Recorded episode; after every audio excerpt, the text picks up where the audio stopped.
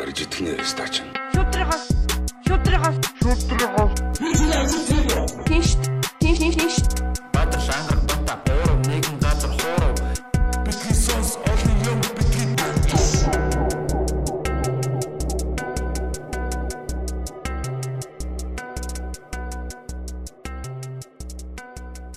Бид булай стоп.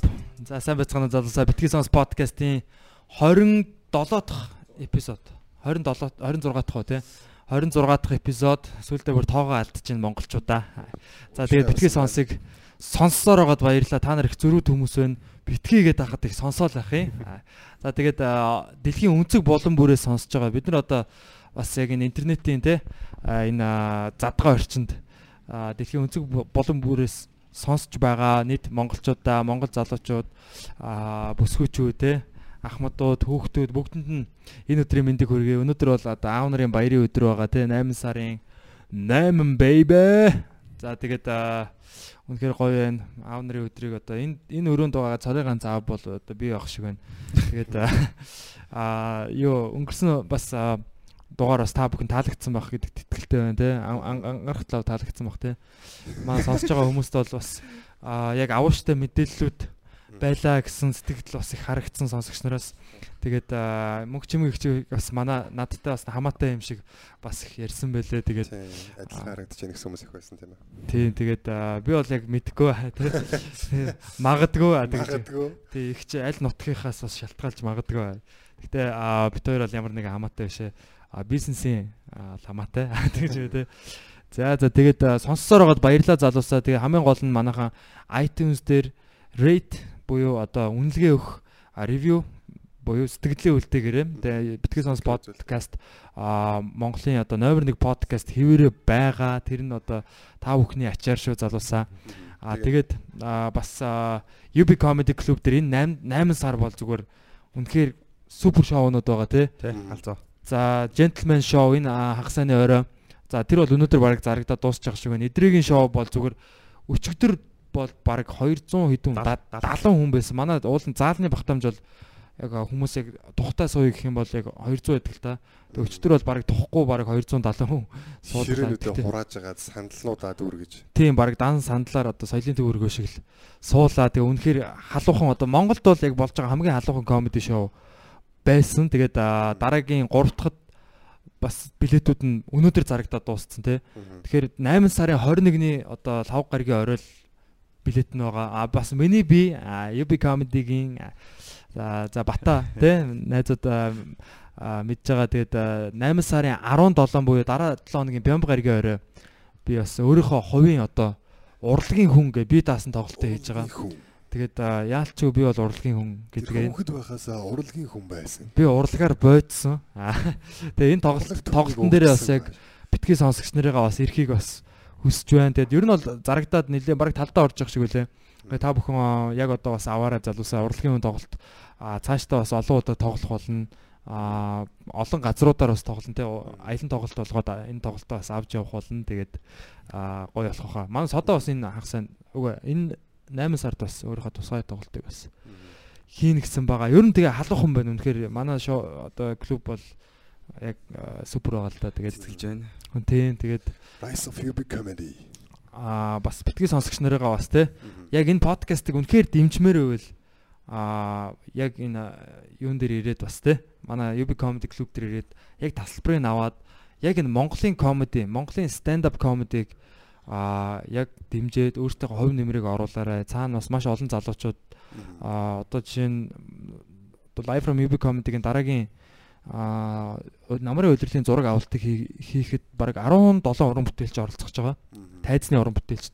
А тайзнаас гадна баг 15 уран бүтээлчд гэдэг ингээд нийтдээ баг 30 40 хүний баг ажиллаад гардаг. Сая 100-ных бол бас нэлээд олон хүн төрлөө. Хэдэн сая үзэлттэй болцсон байсан.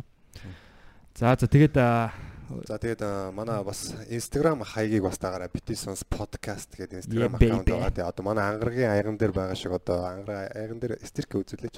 стикер стикер стикер ийм стикерийг одоо бид пэйж дээр тараасан байгаа Instagram хаягаараа.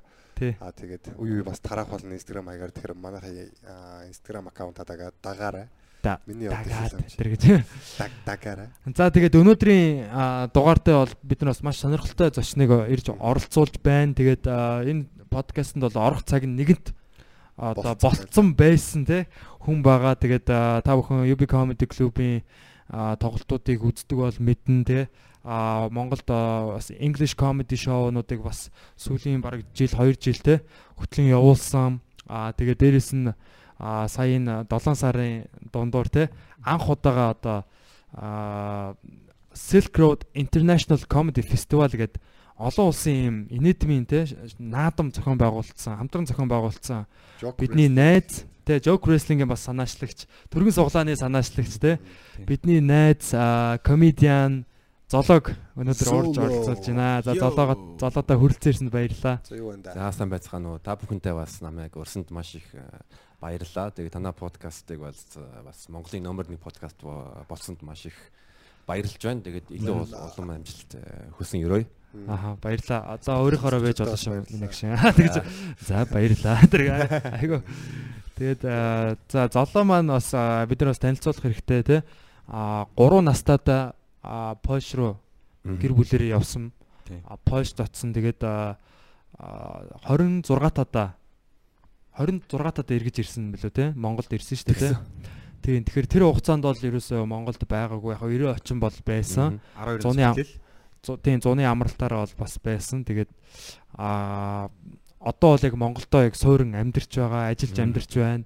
Дээрээс нь бас одоо Монголдоо одоо stand up comedy гар бас одоо тоглолтууд хийж байгаа тий зохион байгуулалт, producing янз бүрийн ажлууд ингээ хийж байгаа одоо маш сонирхолтой үнцэг. Одоо гадаадд 90-ад онд бол маш олон монголчууд бас гадагшаа гарсан шүү дээ тий одоо гадагшаа өмнө бол одоо юу гэдгийг социализмын үед бол бас чөлөөтэй тэгж аялах одоо очиж суурших бас боломжгүй одоо хаалттай нийгмийн үед бол тийм байсан. А яг нийгэм нэгсний дараа бол маш олон монголчууд бас гарч явсан. А тэрний одоо эргэж ирж байгаа бас нэг урсгалын одоо нэг төлөөлөл те. Тийм болохоор бас э, сонирхолтой яриа өрнөх болоо гэж бодож байна. Тийм тэгээд а, золог яг юу Монголд авчирваа? Яг а, тэр тэрнээс яриагаа эхлэв. Тэг яг цаад одоо те яг юу одоо. Тийм Монголд ирэхээс өмнө хаана амьдарч байсан талаараа бас Би бол яг 18 тада пошт лицеум бол 10 жилээ төгсөөд тэгээд 10 жилийн ийшээ өгөөд ер нь би англи хэлээр их сургуульд сурыг гэж а, мөрөөдж исэн. Тэгэл яг судалгаа хийгээл яг пош герман хэлний одоо герман талд нь Франкфурт Одер гэдэг хот байгаа.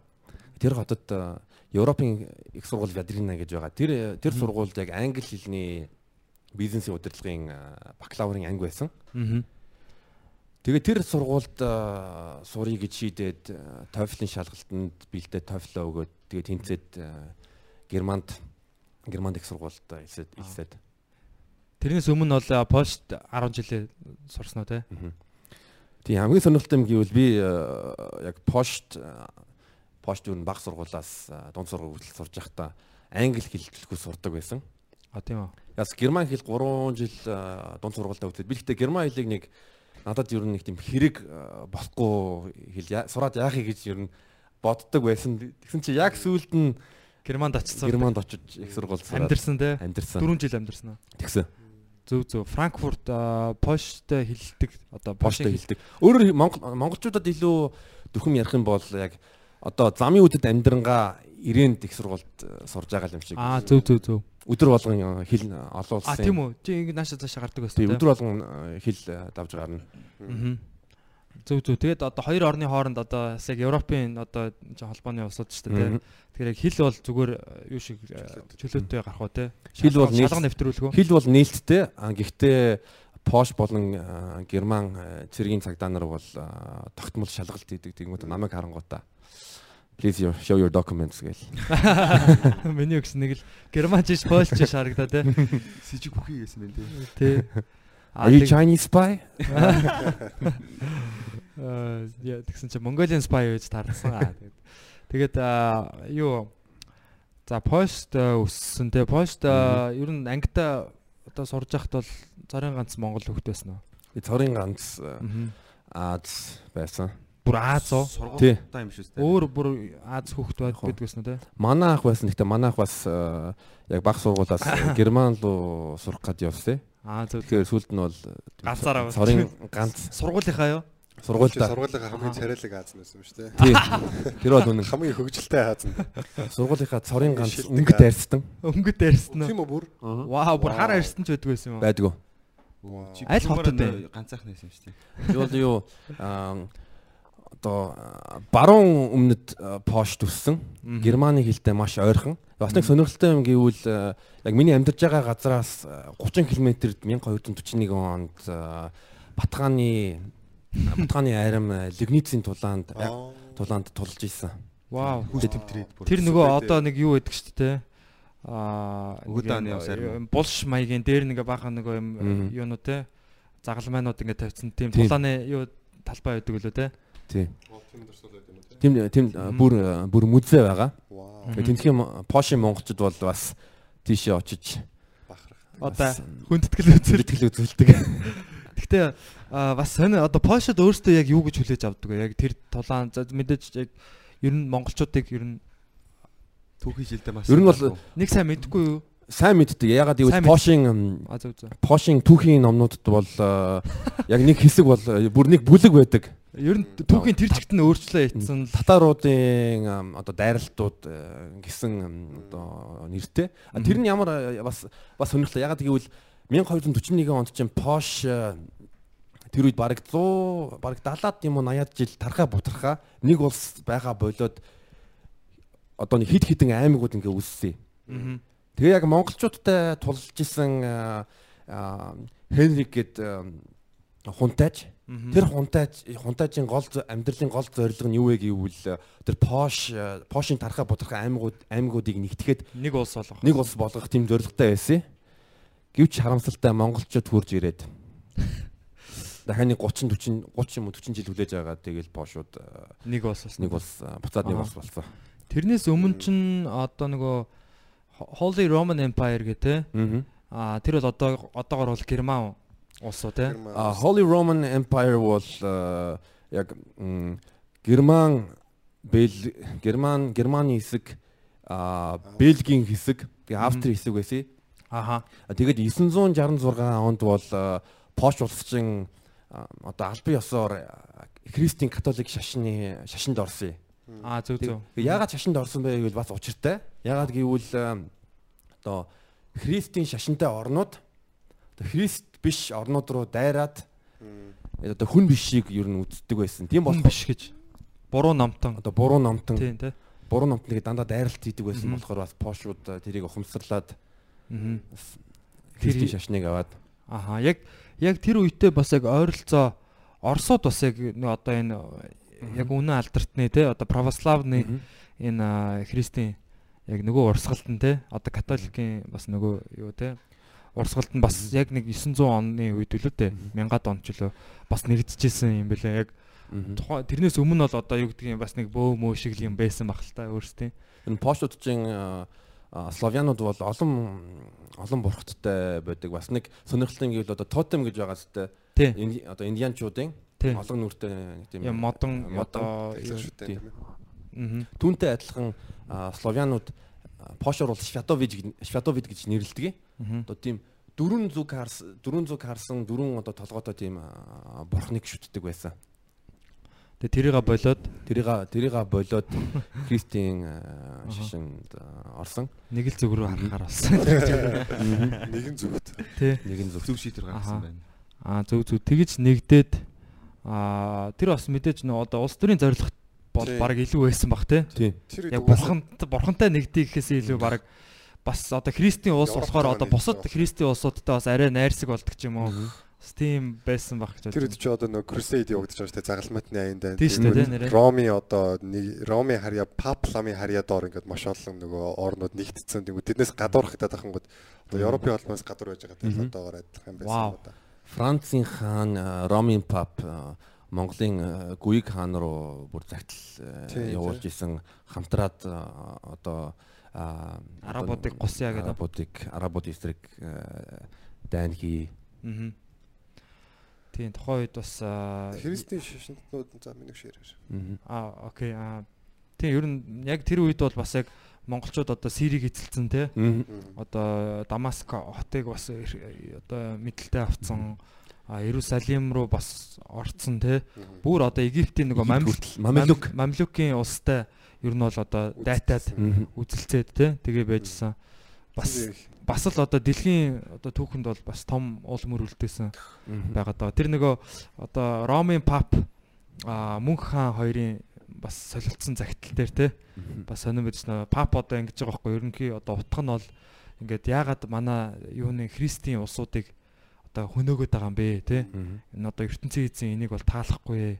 Энэ бол одоо баг дайн зарлж байгаатай адилхан адилхан гэ Мгм. пап тэгж битсэн чинь өөдөөс нь мөнх хаан болохоор үгүй тэр хүмүүс чинь тэгвэл яагаад те христийн ертөнцийн эзний бурхны хүмүүс гэж байгаа юм бол яагаад бас адилхан манай элчнэрийг алж байгаа юм те энэ хүмүүсийг алах тэдэн тийм эрх ертөнцийн эзэн нэгэнд нь тийм эрх өгдөг юм уу те ертөнцийн эзэн гэдэг чинь яг зөвхөн та нарыг сонгоод бусад хүмүүсийг одоо хайрладаг хүмүүс гэдэг юм. Яг тиймэрхүү ерөнхийдөө утгатай. Аа тэгээд одоо ингээд ер нь бол та нар дайн хүсч ивэл одоо бид нар бол Мгм. Дайн хийж болж байна тэ.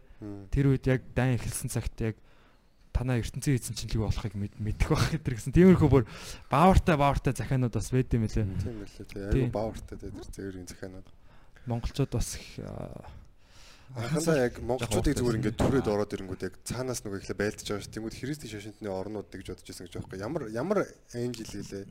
Нэг одоо нэг хүний нэг тийм професи зөгнөл байсан. тийм зүүн зүгээс одоо ямар ирж буруу номнуудыг ямар гигантны Innocent ямар юм бэлээ. Innocent Innocent ч тэр пап нөхгүй. Папа тийм нэр тий. Innocent хитдгэр ч үлээ. Бүр түүхийн номонд ийм монголчуудын одоо 8 чуудчийн христийн Тий. шашинтай байсан. Несторын Несториан. Христийн шашинтай. Тэгээ тэр христианчуудыг а, хурж ирээд а, одоо дайнд тулаанд а, бусад христиан христиан христийн шашинтай хүмүүсийг аварна ингээд түүхийн номон дээр бичсэн байгаа. Бүр одоо бүр зүүн талд христийн Тийм христийн- аймаг байдаг гэж юу? Христийн бүр улс байгаа, хүчрхэг улс байгаа. Аха. Тэгээд одоо тэр тэнгэр элчин илгээсэн одоо хүмүүс центр гэсэн тийм яриа байсан гэж байгаа. Тэгсэн чинь Аха. даанч орж ир өөрсдийг нь одоо тэгсэн. Аль алинтай нь л боссон байна тий. Мгм. Тэр Лебницийн дайм Лебниц Лигниц. Лигниц. Лигниц. Лигниц. Тэг яг нэг яг лигнит биш лигнитийн а, Ойролцоо ойролцоо. Пола лигницкий гэж а, пошоор бол хэлдэг. Тэр бол одоо ерөөсөө зүгээр Европын хаалгыг нээсэн байлдаа гэж байхгүй. Зүгээр яг тэр Пош хідэн улсын бас хөлөг өртнүүд нээсэн гэлээ. Пош а, Пошийн цэрэг, Чехийн цэрэг, Герман цэрэг. Мм. Энэ гурван улсын цэргүүд Тэгээ тухайн үед зүгээр ингээд Пошийн хөлөг баатрууд гэдэг бол Европт ер нь хамгийн тийм толгой цогтөг амар л мундагуд байсан гэж байна. Одоо элитүүд нь байсан одоо. Тэгээд тэр тэр тактик тэр нэг одоо арга барилтай нэг ланс урт нэг жадар ингэж нэг морныхоо нэрс өөрийнхөө хүчээр ингэж ирж хатгадаг. Тэрийг ер нь аргалдаг юм маш ховор байсан. Тэсэн чинь Монгол мортнууд нөх хөнгөн мортой ном сумтай яриад зүхтаж харвал зүхтаж харвал тэгсээр гал дуусгацсан. Тэр нь бол зүгээр үнэхээр зочирдмоор явдлаасан байж байгаа. Тэрээс гадна гэхдээ бас маш их тактикийн асуудал явагдсан л да тэн дээр. Тийм бах тий. Сүбэд сүбэд энжнэ тэ. Мгм. Тэгээ тэр тэр үед чинь одоо Оросыг бол эзэлсэн тий. Украин, Киев ороод ирсэн. Тэгээд одоо юу гэдэг нь Беларусь эднэр тий одоо Польшийн одоо зүүн талд байгаа одоо хотуудыг бол эзэлсэн. Тэгээд зөвхөн Польш руу биш те. А Унгар руу ингээд армаа салгаад явсан гэж. Арим салгаж явсан. Нэг арим нь бол а, одоо Пош руу а тэгэнгүүтээ Унгарыг бол Ун- Унгарыг бол бүр тэр улсыг бол сүнөөс гэж хэлж байна. Аха. Тэгэхээр яг бас ер нь ингээд нээлттэй те яг тэр хүч одоо цаашаага тэр чигтээ явсан бол те. Одоо юуны Австрийн одоо Ве- Вен хотын те. Вен хотын хаалган дээр ирсэн байсан гэж байгаа юм те. Тэгэхээр цаашаа бол яг нөгөө нэг ха- хамгаалах одоо юм томоохон айран бол яг байхгүй. байгаагүй өдр гэж ярьдаг те. Тэгтээ тэгэл мэдээж энэ түүхийн нөгөө юу л бах л та. Яг өгөөдөө хаан үед болол те. Тэгэл одоо хуралдаа зарлал тэр хуралдаа дээр чи очихын тулд бас цэргүүдээ авч очих хэрэгтэй те. Бас одоо энэ чинь нэг Сүр хүчтэй. тий одоо нэг хаана тодруулахын тулд бас бүгд нэг юм юу ах хэвчээ шүү дээ те. Одоо гэдэг юм бас ба- бараг магадгүй тулаан болчих магадгүй те. Бас их сонирхолтой. Тэг бодхоор те зүгээр өгөөд хаам ч одоо амьдралынхаа сүүлийн жилүүдэд архинд их хамаатай болсон байсан. Тэгээд тэрнээс болоод үхсэн. Тэнгүүд яг зүгээр арх ингээд Европыг аварсан байгаа даа тест те. Тэгээ өгөө өгөөдөө хааны тухай тийм нийтдээ анекдот байдаг. Тэр нэмэг гэвэл өгөөдөө хааны одоо төшмөд нь за хаант минь та одоо над архиа хитрхи их ууж байна. Тэнгүүд нь өгөөдөө амар амар сэргэлэн. За би ер нь өдөрт нэг аяг архи ууя. Ингүүтээ тэр аяг нь мангар том. Тэгээ тэр яг өгөөдөө анаас гаралтай мó. Тий. Залтай хүн байсан юм. Ялтай хүн. Тэгээд одоо хэнийг ч урж исэн битээ тий. Тэгээд Би нэг юм гайхаад хэвтээ. Өөдөө аа одоо ингээд амар их юм ингээд эзлээ яваад байгаа шүү дээ. Тэгээ тухайн мань хүн юу мань хүн ч гэсэн ёо. Гэтэ яг нуус нэг юм хүн амын тоолго явуулсан гээд тэр нь яг тухайд 2 сая байсан гэсэн шүү дээ. монголчууд уу? Тий. Тэгээд 40-оос 70 сая хүнтэй улсуудыг яаж тийгэж эзлээ явуулсан айгу надад тийм. Бас их ухаанлагтай. Тий. Бас амар тоглоом тоглож байгаас ер нь яаж ч бодсон. Нуус тоолго явуулаад 2 сая хүнтэй байгаа байхгүй манай монголчууд. Тэгвэл яг одоо үеийн э, Apple юм уу Google том корпорацууд шиг л э, төсөөлж байгаа. Одоо CEO байгаа. Тэгээд Чингис хаан юу зориг mission vision value тавьсан одоо зориг алсын хараа арга билгээ тодорхойлсон. Үүнтэй мундаг захиргааны багтай Системтэй. Маш Системтэй. тийм. зохион байгуулалттай. Боловсон тэгээд- ирсэн тийм ээ. Аа тэгээд хамгийн гол нь очоод нөгөө нэг нэг хотыг эзэллэхэд яг бэлэн нөгөө нэг одоо одоо юу гэдэг Макдоналдсын франчайз гэдэг шиг нэг хотыг эзэлсэн бол яг бэлэнд яг юу их тэр нөгөө юу нь байдаг. За одоо шууд загвар нь байж идэг те. За нөхцөл тавих уу гэдэг. тий их засаг хууль нь байж байгаа юм те. За энэ хуулийн дагуу явна. Шууд хуулиа аваад ирдэг те. Эзэлсэн бол одоо монголчуудын захиргаанд орлоо. Аа захиргааг солиллоо те. Өөрсдийн хууль хяналтыг тавилаа. Тэгээд алба а, татвар авна. Ерөөсөө яг юм бэлэн модельтэй хаанч атсан. Тэгэхээр тэр бас нэг юм одоо тухайн үед бол баг байгаагүй те. Тийм сонин юу Дэвшилтэй. Тэр Монгол Монгол гүрний үеийг бол дэлхийн түүхчид бол Pax Mongolica гэж нэрлэдэг. Тийм. Монголын Их инх Инх тайван. Монголын их тайвны Тий одоо бол одоо Pax Americ Americana гэлөө гэдэг лөө тий. Одоо гэхдээ Pax нь байхгүй болоод байна л да тий. Аа тэр нь одоо жишээ нь Америк бол ингэдэг гэж байгаа юм тий. Америкийн одоо Тэнгисийн одоо хүч бол дэлхийн бүх одоо энэ усан замын худалдаа намайг хянжидэг гэж байгаа юм тий. Америк бол далайн улс аа тэгээд 20 дугаар зуунд ялангуяа Ам- Америкчин 2 дугаар дааны дараа аа, юуны зөв- зөвлөлтийн улсын эсрэг э, тулдаг байсан одоо хүйтэн дайн. Аа. Тий. Тэгээ тэрний тэрний дараа бол э, яг дэлхийд ганц л хүчрэхэг э, Зөвлөлт байсан. холбоот ус унсны дараа тий. Тэр бол тэр бол Америк. Аа тэгээд Америкийн өмнө чинь бас юу нэг хэсэг Франц, дараа нь Англи улс А- Англи улс дэлхийн хамгийн хүчрхэг улс байсан. Одоо бол ер нь Америкчин дэлхийн дэлхийн дэлхийн 8 юун дээр юун дээр сууртай бол юу хямдхан тээвэр дээр хамгийн хямдхан тээвэр бол далайн тээвэр. Тий. А далайн тээвэр далайн тээврийг хэн хянж байгаа вэ гэвэл Америкийн далайн зэвсэгт хүч. Аа. Тий хамгаалаад тий, тэр замуудыг хам яг тух монголчууд одоо нөгөө торгоны замыг бас яг яг тийм бүр яг одоо юу гэдгийг аюулгүй болгож тий тэгэж одоо энэ худалдаа 8 соёлын солилцоо тий шинжлэх ухаан тэр мэдлэг янз бүрийн одоо тэр бүх одоо юунууд соёлууд солилцожсэн яг тэр бол одоо нэг юу гэдэг штэ нэг үг нэг худалдаачны үг гэдэг бүр солонгосоос хаа хүртлээ баг Иерусалим хүртэлч үлээ дээ За би энэ дэр буруу хэлж магадгүй. Гэхдээ юу ч гэсэн ер нь бол Евразийг тэр чигт нь толгоон дээр ингээ алтан гулдмаа тавиад явсан ч хинч одоо өөрт нь Цагс хүртэлгүй. дүүрэн алт барьцсан охин зүгээр тэр тэмдэгтээ явж байхад яадаг ч байсан гэдэг. Тий. Тэгэхээр бас их сонин те яг одоо түүх бол мэдээж хэн худалдааг а хянах вэ? Хяналтандаа оруулах вэ те? Өөрсдийн тэр замаар явуулах вэ гэдэг юу бол яг тэр дэлхийн хэн одоо юу те?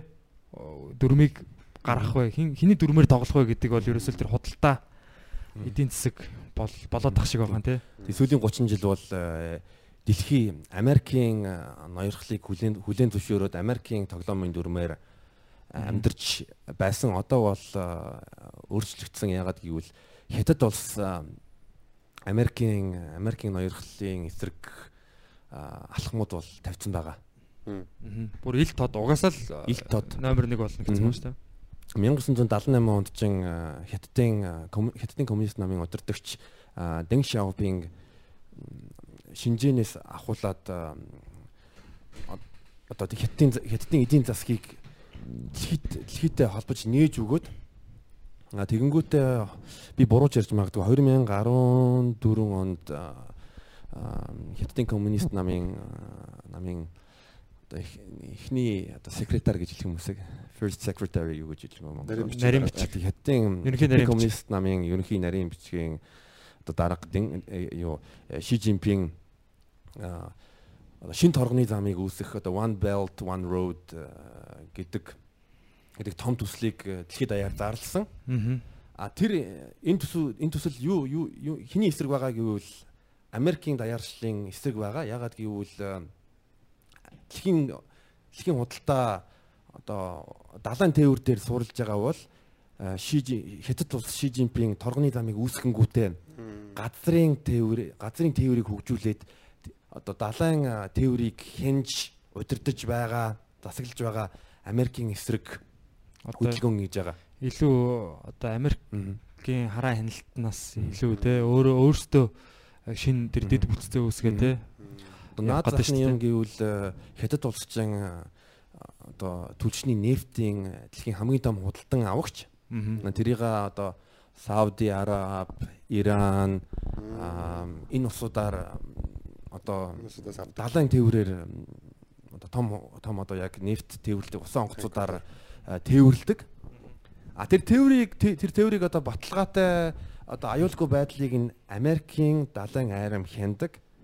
Тэгээ одоо ингээл нөгөө аа юу штэ те Ормосын Хормосын Хормозын хоолой. те тэнд одоо ингээл Иран Ираны одоо юу гэдгийг яг хэлийн ойролцоо ингээл Америкийн тэнгисийн одоо те том хөлөг онгоцнууд ингээл хянаал байж те Ираны ойролцоо дрон дрон эсгээл те тэр яг тэр нэг юм чухал нэг юм юунууд баг шиг гарц одоо хоолойнууд баг шиг байгаа те тэрэн дээр ингээд тэр болгонтой ойрхон Америкийн баазууд байждаг. Тийм. Мм.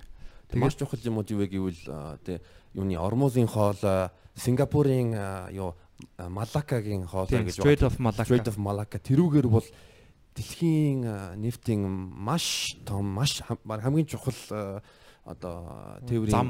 замуудын нэг. Тэгээ Сингапур ч ингэдэм билээ ш нөгөө одоо нефт олборлагч нефт нефт үйлдвэрлэгч үгүй олборлагч орнуудаас нефт аваад тэрийг нь боловсруулад Боловсруулад. Сингапур амар их нефт боловсруулах үйлдвэртэй. Тэгээд одоо тэрийг одоо шаттай. түлш болгоод яг угаасаа тэрүүгээр дайрж өнгөрдөг. А тэнгуү Синга яг тэнцээ яг тийм хөрөнгө оруулалт хийгээд тэрийг нь боловсруулад одоо яг түлш болгонгуудаа Япон руу, Солонгос руу, Хятад руу ингээд явуулт юм билээ. Тэгээ яг тэр Сингагийн юу ч бүр амар чухал бас хоолой гэдэг юм билээ. Дээр үед бас англичууд яг тэнд өөрсдийн худалдааны бас постыг байгуулж ирсэн. Тэгээ ерөөсөө тэр газар зүүн байршил нь бол үнэхээр бас яг тийм чухал байршил гэдэг юм байлээ. Вау. Тий. Тэгэхээр тэр одоо усан замыг бас те а Америкууд хянаад байна. Тэгэл хятадууд бас өөрсдөө нөгөө энэ өмнөд хятадын тэнгист бас өөрсдөө бүр арал марал одоо шинээр бий болгоод хиймэл арал бий болгоод тэнцэнэ янз бүрийн онгоцны юм уу одоо нисэх онгоцны тийм бааз мааз байгуулаад тий. Тэгэл улам л одоо нөгөө юугаа өөрсдийн тэр нэг юуг хамгаалах ашиг сонирхлыг хамгаалах юу байгуулад байна л да. Э, Түүнтэй холбоотой манай Монгол Монгол улсчин одоо гуравдагч хөрш гэсэн аа, гадаад гадаад аа, гадаад бодлоготой. Аа тэгээд түүнтэй дагуу хэрвээ хэрвээ анзаарах юм бол 8 сарын 31-нд аа, Мо- Монгол улсын ерөнхийлөгч 7 сарын 31. 7 сарын 31-нд аа, Сайн ерөнхийлөгч, аа, Батулга Батулга Дональд Трамп одоо Ва- Вашингтонд Дональд Трамптай ерөнхийлөгчтэй ерөнхийлөгчтэй албан ёсны айлчлал болоод тэгээд манай Монгол улсчин Америктай одоо бүр стратегийн түншлэлийн гэрээ төвшин тий маш өндөр төвшний Мгм. аа, түншлэл Америкчин ерөнхийдөө дэлхийд 17 оронтой стратегийн түншлэлийн э, тийм гэрээ зурсан. А Монголын хувьд бол 5 оронтой стратегийн түншлэлийн гэрээ зурсан. Тэр бол э, Орос Орос хятад э, инэтхэг Орос хятад инэтхэг э, Япон Европын улс. Европын улстай зураагүй байхаа зурсан ч байж магадгүй. Би тэр талаар сайн мэдэхгүй байна. Гэтэ ер нь бол яг чухал улсуудтай бол манайх аа, байгаа юм шүү дээ тий. Яг энэ 3 дахь 3 дахь хөршийн бодлого. Аа, Тэгээд дээрэс нь аа, э, конгрессээр бүр яг third Third Neighbor Act гэдэг бүр яг бүр тийм юу баталж байгаа юм байна шүү дээ. тий. Одоо act гэдэг одоо монголоор их хууль одоо Хууль. ер нь баг нэг хууль тогтоолч гэх юм уу тий. тогтоол юм болов. Тогтоол Тогтоол баг. тогтоол Тий. байна. Тэгээд одоо Монголын юуг те Монголын Энэ бол ноолуран тий ноолуур тэр одоо байгаль одоо хөдөө аж ахуйн гаралтай бүтээгдэхүүнүүд те? Эмх татваргүй. тий эмхтэй ажилчид тэр дэмжсэн одоо мал аж ахуйг дэмжсэн те? Тийм одоо бүтээгдэхүүнүүд үйлдвэр үйлдвэрлэлүүдийг одоо татваргүй Америк руу оруулах. Энэ бол бүр маш том боломж. байхгүй тий.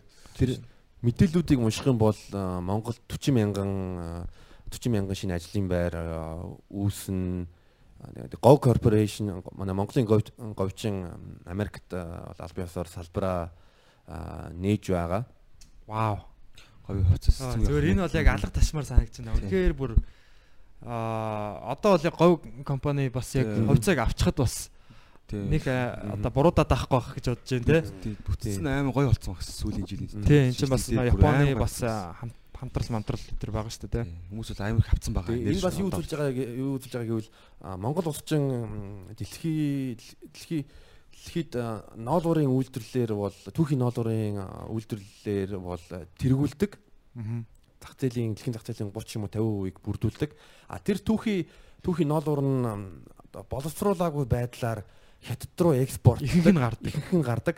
А тэгэнгүүт хятадын үйлдвэрлэлүүд дээр одоо мэдгүй боловсрогдоод одоо цамц юм уу амьс ч юм уу оролт малгай болоод илүү үнэтэй илүү одоо нэмэн хүртэг болоод Тий.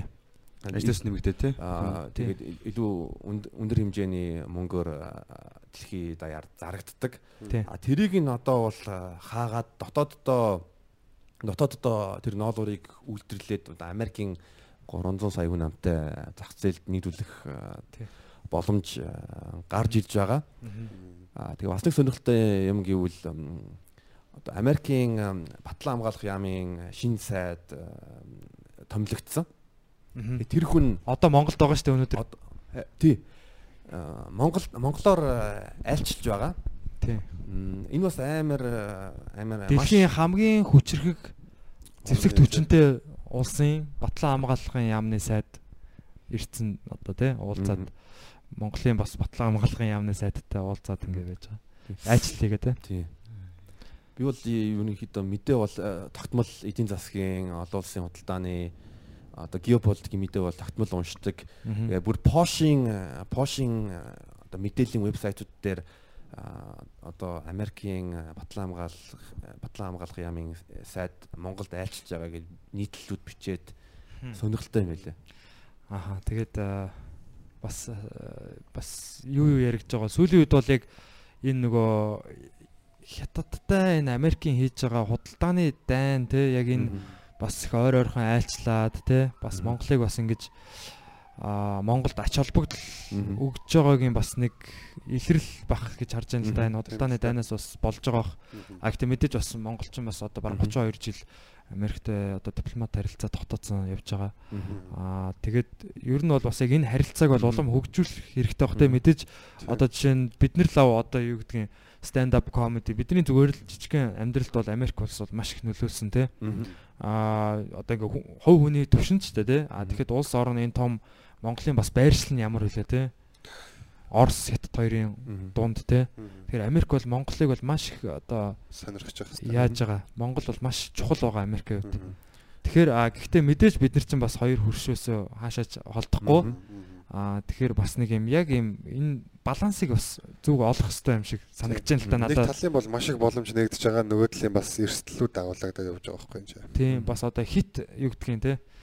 Аа нэг хүнийг дагаад нөгөө хоёр одоо хөршөө бас хит гомдоож болох. Одоо ихтэй яг хаа тэгээд маш л энэ бас торгон бас юу ахalta ухаан гарах хэрэгтэй те. 20 дугаар зуунд нэг гаргаж ирсэн шиг ухаанаа тэгэж гаргамаар да Монгол те. Тийм гарах бах тэгээд Тэгээ бас нэг чухал мэдээ бол э, яг 7 хоногийн өмнө ч илүү э, Америк Оросын маш маш маш том э, одоо э, тийм дэвсгэрлийн гэрээн хүчингү болсон. Энэ нөгөө цөмийн зэвсгийн Цөмийн Шүү. биш одоо дундаж хэмжээний одоо пуужин пуужин inter- intermediate range missiles гэж нэрлэдэг бол англиар. тэгэхээр дунд зайн тусгалтай. Дунд зааны тусгалтай пуужин жилх юм уу гэж нэрлэдэг. Тийм, буужин. Пуужин пуужин пуужин одоо байршуулахгүй гэсэн гэрээнд туслагдаад тэгээд одоо Америкчууд тэр пуужингаа Вьетнам Вьетнам юм уу Монголд байршуул. Монголд байрш байршуулах байршуулахгүй. Тэрийг бол байршуулахгүй. Харин Гуам Монголчууд гэдэг- байршуулж болохгүй. Гуам гэдэг газарт э, байршуулна байршуулах ма- өндөр магадaltaй гээд э, Тэр нь одоо дунд зайны гэдэг нь одоо яг километр байх уу? Тий. Орос руу хүрнэл гэсэн үг шүү дээ, тий. Ер нь бол За тэрийг бас хайгаад үзье тий. яагаад үзье? За би хагаад үз. Тийм. Тэгэхээр 220 км км гэдэг юм болоо. аа тэгээ тэр нь хамгийн гол нь за за Гуам ч тий. Мгм. Аа за яг хятадын бас ойролцоо болоо явчихж байгаа. Хятад хойд солонгостой Оросын одоо зүүн хязгаар аа тэгэнгүүтээ Америкууд ч тэрийг Европт тавина штэ тэр буужингуудаа. Америкчуудын э, ерөнхийдөө Герман болон Франц Америкийн том том одоо түншлэлийн орнууд байсан. Одоо тийм байхаа болсон. Одоо яг НАТОг бас Трамп яагаад байгаа л да тий. Аа одоо бид нар танаа хамгаалагч байх бол одоо үнэ маш их одоо хөрөнгө тий их гаргаж байна. А тэр улсууд бол одоо юу гэдгийг одоо жишээ нь Герман тий Франц энэ улсууд бас яг энэ яг НАТОд бас өөрсдийн юугаа гаргах хэрэгтэй тий одоо Хэрвээ хэрвээ хамгаалалттай баймаар байвал мөнгөө төл. тий тий тий штэ. Тэгээ тэрийг нь Америкийн татвар төлөгчөд төлж байгаа штэ. Тий. Тэгэхээр бас маш хүнд ачаа байгаа байхгүй тий. Аа тэнгуут одоо жишээ нь Герман яг яад юм бол яг юун дээр одоо НАТОд яг хэр их хөрөнгө мөнгө зарцуулт юм бол лав яг төлөх ёстойгоос бага л гэж яриад байгаа шүү дээ тий. Баг. Трамп бол. Intermediate range ballistic нь болохоор 3000-аас 5500 км байд юм шүү. вау хангалттай хүрх юм байна. Тэгэхээр амар. Манайхаас энэ чинь одоо Улаанбаатараас говьалтай ороход ч 1000 байдаг байхгүй. Мгм. Тэгээ шулуу явбал амар яг шов шулуу явах юм бол боожиж бас. Тийм шүү дээ. Сонь Яг тийм шүү дээ. Яг тийм яг хөдөө явах чи хэдэн шулуу явдаг шүү дээ гэж ийм зам ийм байдаг шүү дээ. 5000 гэдэг чинь том л доо. Хангалттай. Хойд солонгосыг бол гос гос хангалттай госгоо юм байна. Тэгнэ. Тий, Хятад бол хангалттай госон тий. Мгм. Тийм тэгээд аа, бас сонирхолтой. Зо- золоо яг хаанаас энэ мэдлгүүдийг ер нь мэдээллүүдийг ер нь хаанаас аваад байна те? А бас германд сурж исэн дараа нь бол хятадд одоо золоо бит хоёроо яг танилцсан түүх бол яг шанхайд нэг юм монгол залуу англиар комеди хийдэг гээд. Оо, тийм үү? тийм. Хэлсэн үү? 2017 онд тэгээд би шанхай явах а, юу яаж ялаад нэг хүмүүс хайж мэ клуб муу хайж исэн шиг Тийм. Тэгээд золоо ихлээр намайг олоо гэхэл би чаваа ихлээр олоо хоёлаа нэг юу ч гэсэн А нь надад анх над руу бидэгийг комеди гэдэг гэж мдээгүй байсан. Тийм манай дээг чинь шанхайд бас сурж исэн. Нь над руу бичээд ёо манай UB comedy э, ирж байгаа тэгээ Шанхайд Монгол шоу зохимоор байна. Чи нэг газар олоод өгөөд туслаач. Тэгэнгүүт нь би батат э, а ёо Facebook дээр мессеж мессеж бичээд тэгээд тэгээд танилцсан. Тийм. Тэгэхэд бол золооч нь хэр удсан байла тэр Би үед. нэг 8 сар болж исэн Тийм Шанхайд. Шанхайд амьдраад тэгээд Германаас Шанхаар байсан тий. А Германаас буцаа Польшд Герман Германд ажиллаж байгаа тэгээ Пош руу нүгээд Пошд ажиллаж байгаа тэгээ за- тэгээ Шанхай руу нүсэ. аа тэгээд тэрний дараа бас дахиад жоох удсан тий. Тийм тэгээд тэгвэл хизээ анх Дэлхийн хүн. комеди хийж эхэлсэн. Би чин 2014 онд анхны stand up хийжсэн. Англи хэл дээр, тий? Англи хэл дээр. Пошт. Анхны up бол э, Пошт Варшавт Пошт хийжсэн Варшавт. Э, Би яг нэг өөрийнхөө би нэг 1 сарын 28-нд төрсөй яг төрсөдрийнхаа 3 7 хоногийн өмнө нэг Facebook ивент гараад stand up comedy open mic би э, ёо Eddie Murphy-гийн Delirious э, Raw гэдэг stand up-уудын үзээд бүр э, вау. илгээ хүчтэл нээдэг байсан. Тэгээ би бас нэг stand up классик тий. Мгм. Eddie Murphy Delirious. Тэгээ би бас нэг stand up туршиж үзье гэдэг яг ивент нь яг миний төрсөдөр болж байсан болохоор өөртөө нэг хамгийн хамгийн одоо супер төрсөдрийн бэлэг үгүй stand up туршаад үзье. Вау. Өөрийгөө шууд бүртгүүлээд Тэр дөрөвд өдөр байсан байна тий. тийм баха. 1 сарын 23 2014 оны 1 сарын 23 би яг 1 сарын 30-нд нь эхэлсэн. 28. А чи 28 тийм үү? А 28. тэгвэл чинийх бол юу юм бэ? А хоёр дахь өдөр байсан юм байна. Би болохоор яг 1 сарын 2014 оны 1 сарын 30-нд яг basement Мгм. Монголд эхэлсэн байхгүй. Вау. Тэгэхээр хоёул бол 2 өдрийн 2 өдрийн өмнө эхэлсэн Тий. байгаас тий. Вау. Золоо бүр вау. Батагаас 2 өдрийн өмнө эхэлсэн байсан юм шүү дээ.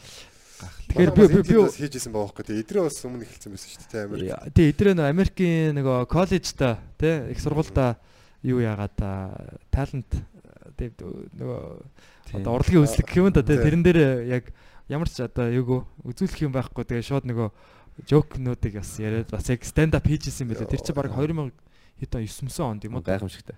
8 9 он тий. Сүртчлээ. Ч өстэйс. одоо 2018 оны 2 сард. А манай ангараг зэхлээ.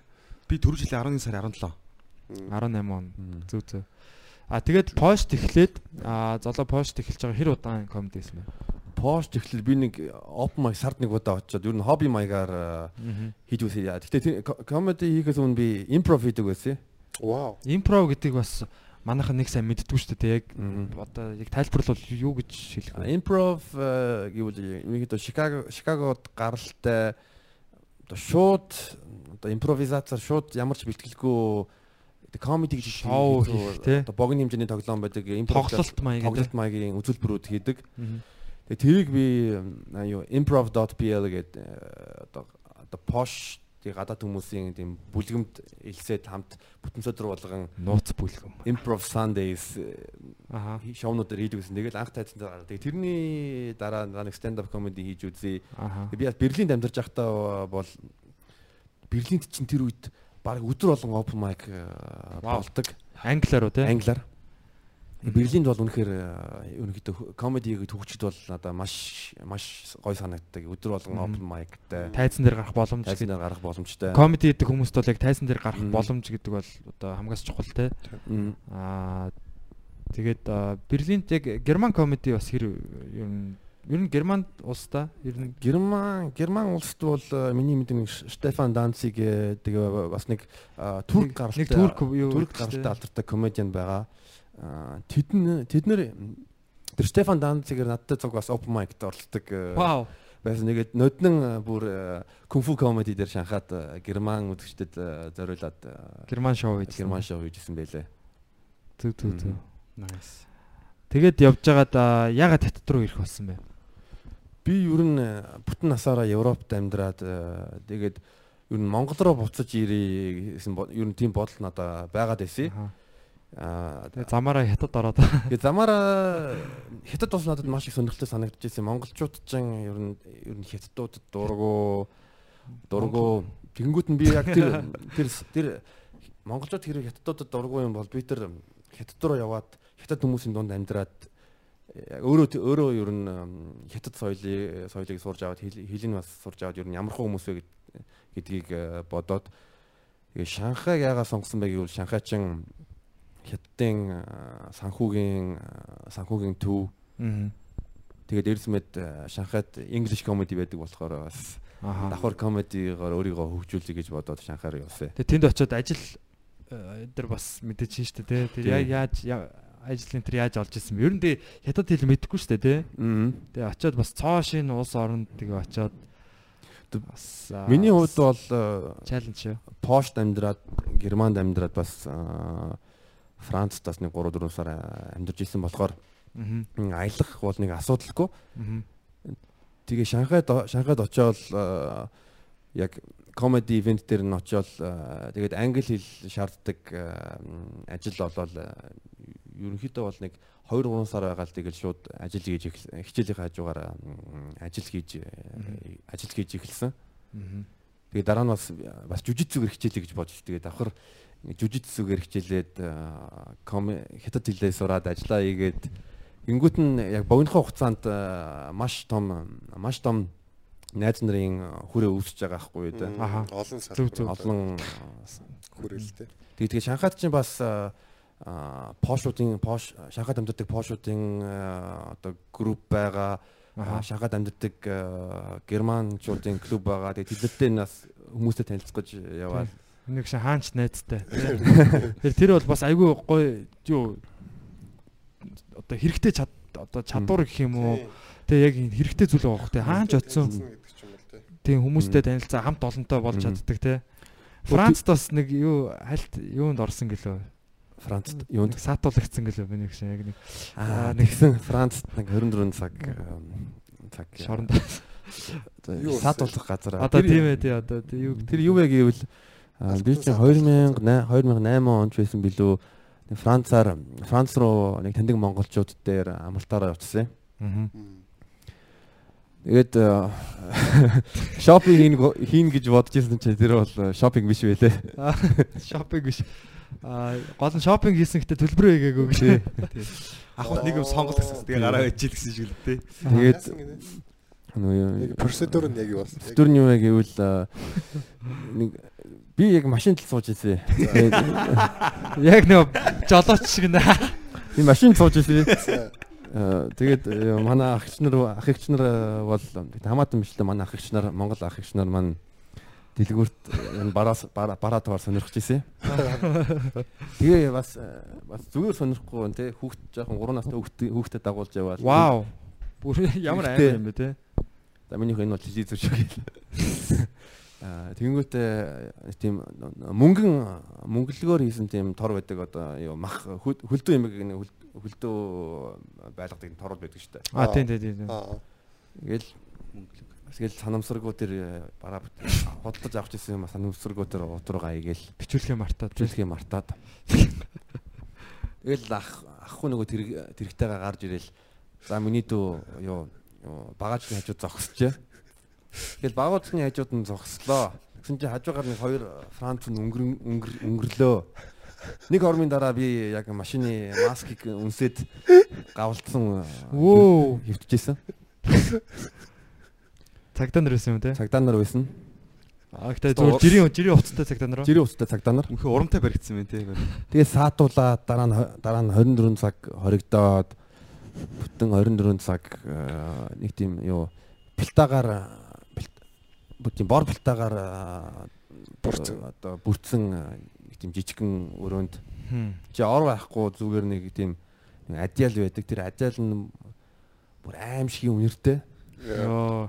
тэгэл тэр өрөөний дунд чи ингээ алхаал алхаал алхаал амьдралаа бодвол би хизээч хизээч тэхгүй. Эцээч одоо ийм хүмүүстэй нийлэхгүй. Гол нь тэр буруу хүмүүстэй нийлсэн байна л те. Тэгэнгүүтээ л э, юу жоохон байж байгаа л за нэг юу хөвтчихье. Тэгэнгүүтээ нөгөө ажил харангуй за зүгээр хөлөөл нөмөрчээ. Тэгэл хөлөө нөмрөнгөтэй 30 минутын дараа за ер нь жоохон дээшлүүлж идэх сүүлдэн бүт ажил нэг бүр нөмрөө твтээд унтаад Оо яг тасан зэрэг зүгсэн шүү дээ. Энэ балер голын усанд орж байгаа юм шиг тийм нөмрөл болно те. Тэснэ за за за жоохон нөмөр. Тэгээд яасан 24 цагийн дараа яг яаж судлагдсан бэ? дараа нь дараа нь э, юу Монгол Монгол хэлмэрч э, орчуулагч олддггүй тэгэнгүүт нь би Posh Posh Posh-оор яриагээд Posh орчуулагч хурж ирээд тэг бүх процессыг тайлбарлаад тэг намайг судалсан. Ах ихснэр бас арай удаан саатуулагдсан баг те. Ой тэгсэн. Мгм. Чамаа багажны дижээ зогсчих гэдэг нь яг ямар учиртай вэ? Хааж ахгүй. Яг хөө зүгээр халахалж ял гэж хэлсэн. Халгалж байгаа гэс машин руугаа юм одоо. Манай ангараг бас айгүй тийм Тийм юм уу? яг мэдлэгтэй ярьж байна гэж. Би өмнө сонссон л мэдлээ гэж. практик туршлагаас те. Ялч гэвс тийм. Манайхан нэр амар гэсэн. Хамгийн үнцэнтэй э, дурсгал дурсамжуудын ер нь нэг шүү. Тийм сургамжууд Гадал Сургамж. явдалтай те. Мгм. Аа тийм тэгэхээр одоо буруу замаар бодоод тэгвэл буцахтаа шороотой байна гэдэг шиг те. Тийм. Амжигтай. Вау хятадын талаар бас надад айгүй сонирхолтой байна л да. Одоо хятадыг бас их сонирхож ирсэн гэж би сонссон те. Тийм. Хятадын эдийн засаг ер нь яг тэнд амьдрахад яг ямар санагдсан бас түүхийг бас судалсан уу? Ер нь яг ямар хуу э, Пош ямар хуу мэдлэгтэй Пош улсын хятадын судлаараа бас э, маш хүчтэй байдаг. Тэгээ Пошийн хятад э, Марчин Якоби гэдэг алдартай хятад судлаач байдаг. Тэр юу э, мейкапгүй хятад гэдэг ном гаргасан юм. Ха за за. Одоо маскгүй гэх юм бараг те. Будаггүй. Будаггүй үнэн төрх нь л Будаггүй гэсэн хятад гэдэг ном гаргасан. Аа. Студийн үнэ төрх. Э, Би тэгээд Пошийн алдартай хятад судлаач Богдан Гуралжиг гэдэг хүн байдаг. Би тэр хүн рүү тэр э, профессор руу мэйл бичсэн. Сайн байна уу? Би э, би одоо утгагүй э, хятад Шанхай руу амьдрах гад явж байна. Та тэгээд надад э, хятадын талаар илүү илүү мэдлэгтэй болохын тулд ямар ном зөвлөх вэ гэдэг тэр номыг зөвлөсөн. Аха. Тэр номыг худлаж аваад уншаад дээрэс нэмээд э, аа тэгэнгүүтээ бас хятадын түүхтэй холбоотой ном уншсан 18 дугаар зууны хятадын нэг Opium Wars гар тамхины дайны тэр номыг уншаад бас юу нэг хятад улсыг э, одоо үеийн одоо үеийн 20 дугаар зууны хятадыг э, ер нь маш сайн хүн ер нь тийм дур зүрхтэй болдог. Тухайн үед ч одоо юу одоо манжин чин гүрэн те. Чин гүрэн байсан. чин гүрэн байсан шүү дээ те. Тэгээд аа одоо тэр үед бол за Европын одоо том гүрнүүд бол дэлхийн маш олон хэсгийг бас Мгм. колоничлцсан те. Одоо зэвсгийн хувьд бол илүү одоо юу гэдгийг те тийм байсан. Тэгээд Аз руу одоо жишээ нь Сингапур юу гэдгийг те Малайз, Вьетнам, одоо ингээл тийшээ Франц те Англи одоо юу гэдгийг одоо э, Испанчууд бол одоо. Филиппин те. Тэгэл одоо Португал, Мартугал бүхэл одоо ерөөсөл за Африкийн одоо дараа бол одоо ингээ хятадыг бас их сонирхож исэн юм шиг байна. Тэгээд би бас сонсч ирсэн одоо нөгөө юунууд одоо тэр яг харт амхны дай ингээд байгаа тий. Тухайн үед ч одоо хятад бол бас яг одоо англи руу маш их хэмжээний одоо ер нь Европ руу бол. Европчууд бол хятадын бараа барааг бол их авдаг байсан тий. Торг, цай одоо юу гэдгийг Шаазан. Торгоцоо шаазан, шаазан идэл Э, тэр үе тэр үед чинь хятад бол хятад улсыг бол дэлхийн эдийн засгийн э, одоо 3-ны нэг нэг хэмжээг эзэлж исэн. юу гэсэн үг вэ? Тэгээ 3-ны одоо хэдэн хувь байт юм бол? одоо 17%. Вау, одоо ийм мангас болоод байгаа гэж байгаа мөртлөө 17%. Тэр үед 3-1 гэдэг бол үнэхээр 30 үед аимшигтай том зах одоо эдийн засаг байсан баг тэр үед яг бас харьцаг бага юм үйлдвэрлэгдэл байсан баг л та одоо бодвол те. Тэгтээ хэмжээгээр одоо харьцангуй юугаар 30 хэдэн үед. Тэгээ одоо бодоод үзтээ дэлхийн эдийн засгийн 17%-ийг хятад улс эзэлж байгаа. 200 маа шүү Аа дээ. 200. аа, юу хятад хятад улс 1945 онд нэг Мао Цзэдун хятад улсыг э, Гомингданыг э, дараа Чан Кайшиг ялсны дараа хятад улс хятадын эдийн засаг дэлхийн дэлхийн эдийн засгийн 2.5% эзэж исэн гэж боддоо амар буурсан байна зү. 30 30%-аас 30% бүр 10 дахин борсон шүү дээ. 10 бараг 10 10 10 илүү дахин унангуудаа одоо 17% хувь эзэлж байгаа. Тэгээд Мгм. 18 дугаар зуунд э, дурдах юм бол хятад улс чинь яг э, чиний хэлдэг шиг англи руу цай одоо торог шаазан идэл экспортлоод Аа. А тэр үед чин м, юу бараа бараа бараага юугаар төлдөг вэ гэсэн үг одоо мөнгөөр мөнгө юм алтаар. Одоо шиг тийм цаасаар цэвэр одоо үнэт металл. Тэ одоо цэвэр мөнгө мөнгөн лам ман Мм, те мөнгөн- гэж чингүрний үед бол одоо тийм байсан. тэгэнгүүт чи англичууд "Гү, бид нар чин э, яагаад хятадд э, ийм их мөнгө төлөөд байна? Трамп шиг үү? Тийм байж болохгүй. Аа. Тэгээд э, энтгэгт Афганистанд опиум нэг харт амхиа тариад Одоо героин гаргаж авдаг э, нөгөө тий цэцэг нэг юм Цэцэг. ийм цэцэг байдаг шүү дээ. Болцоо тэр цэсгээ э, Гуанжуугаар дамжуулаад э, хятадын зах зээлд э, нийлүүлж эхлэв. Тэр нь бол одоо Монгол руу хүртэл орж ирж исэн. Тэгээд тэгэхээр яг бүр тэр чигтээ тарсан л гэсэн Тийм болохоор нэг харт амхи юу мансуурлах боцыг харт амхи гэж э, Мгм. ярьдаг.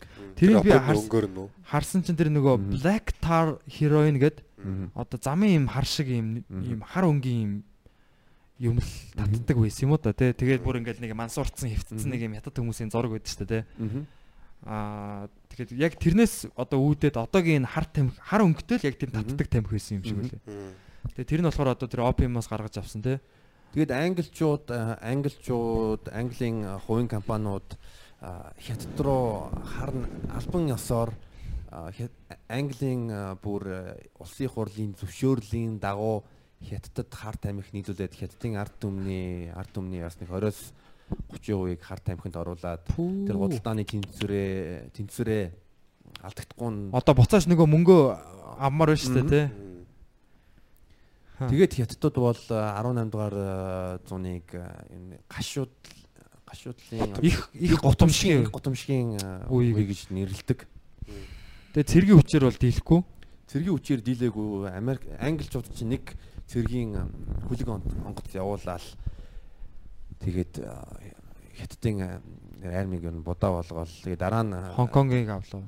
Тэгээд тэрний дараа англичуудаас гадна э, германчууд, францчууд, америкчууд, э, сүүлд нь японочууд оролцоод юу вэ цовор Харин тий хятадын эсрэг э, цувраад тэгээд тэгээд тэгээд олон хилцээрийн тэрний дагуу Гонконг чин э, Английн албан ёсны колони болоод хятадууд чин дөрөв юм уу таван таван одоо хотуудаа англичууд англичууд гадаад хүмүүсийг 8 хийх эрхийг олгосон.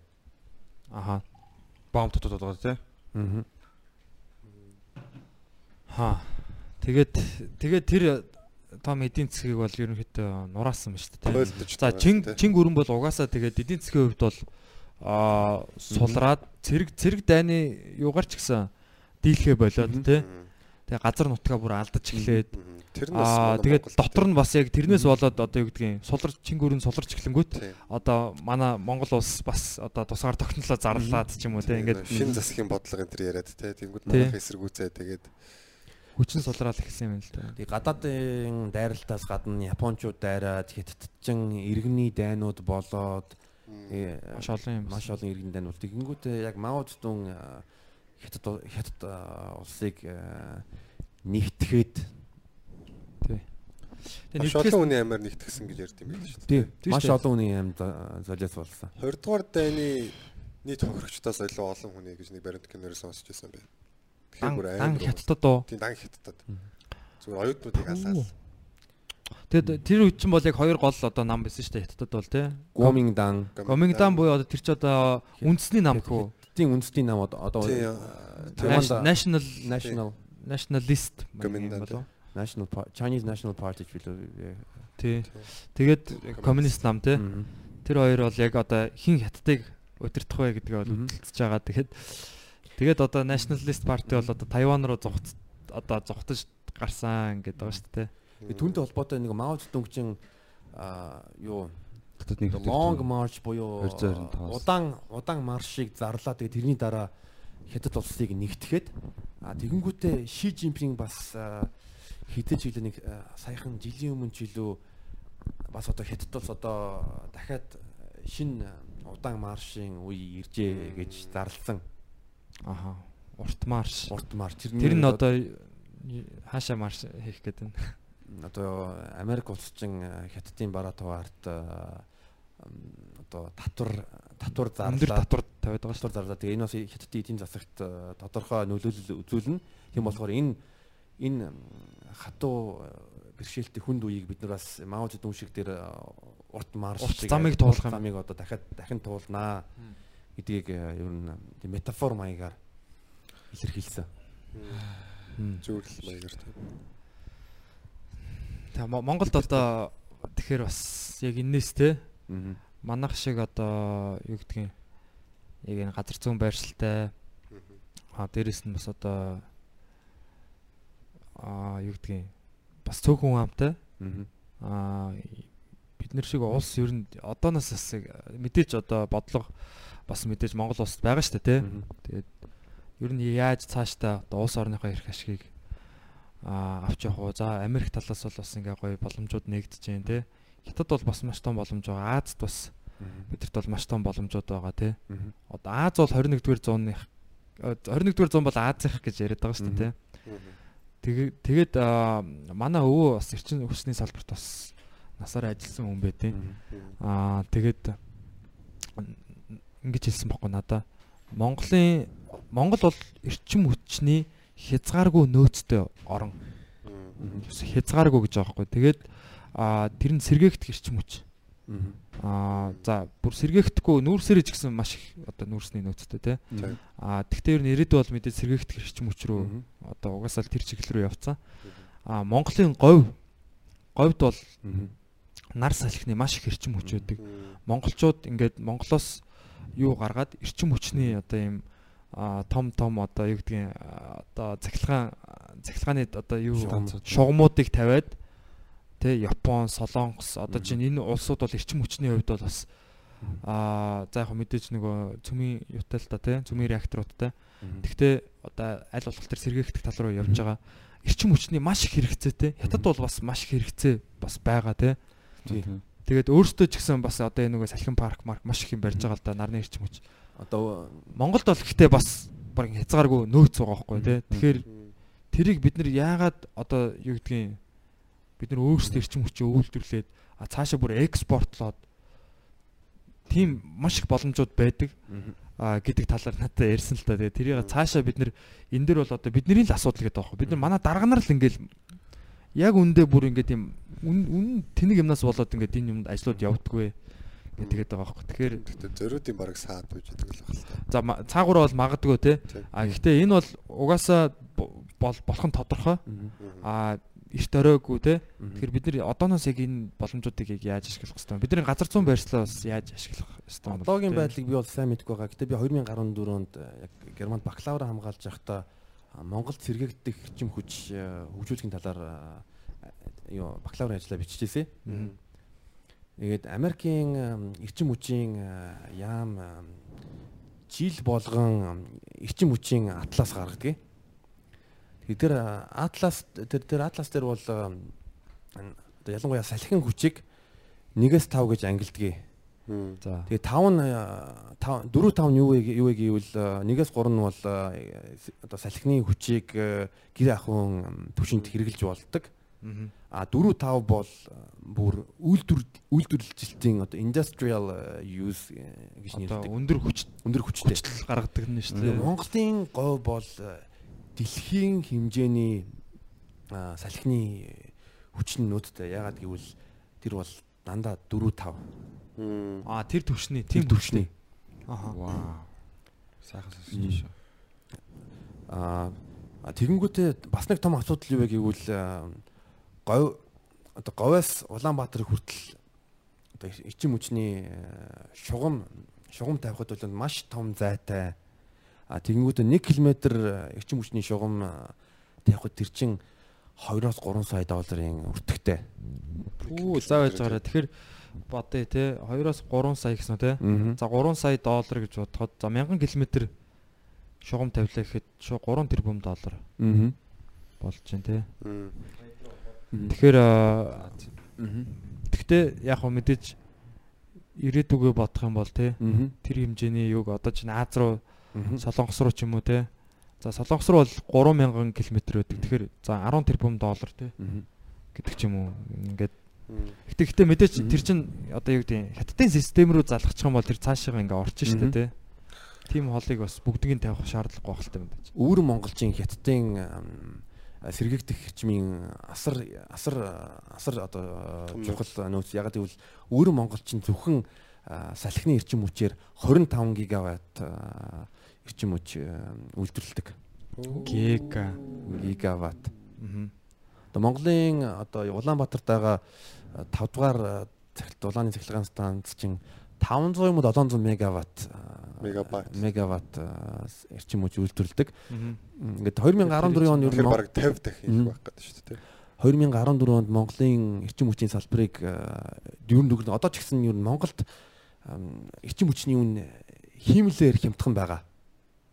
А тийм тэр бол угаасаа төрөөс барьж байгаа л та үнийг нь хүчээр бариад а угаасаа бүх цахилгаан станцууд бол алдагдaltaй ажилдаг.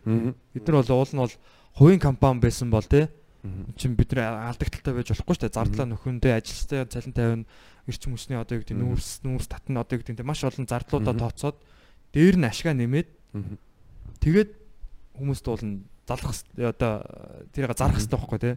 Тэнгүүд манай нөгөө төрөөс чинь тэр жоохон буруу жоохон ч гэдэг нэлийн буруу заяа. Яг угаасаа энэ цахилгаан станцуудын нөгөө юунууд нь одоо эд ангиуд нь илэгдээд аа одоо хизээ хизээ мүдгөө одоо тог тасруул одоо бас одоо гэдэг дулаана яг яаж чадхааргүй те бас жоохон асуудалтай байгаа юм л да хуучирцсан.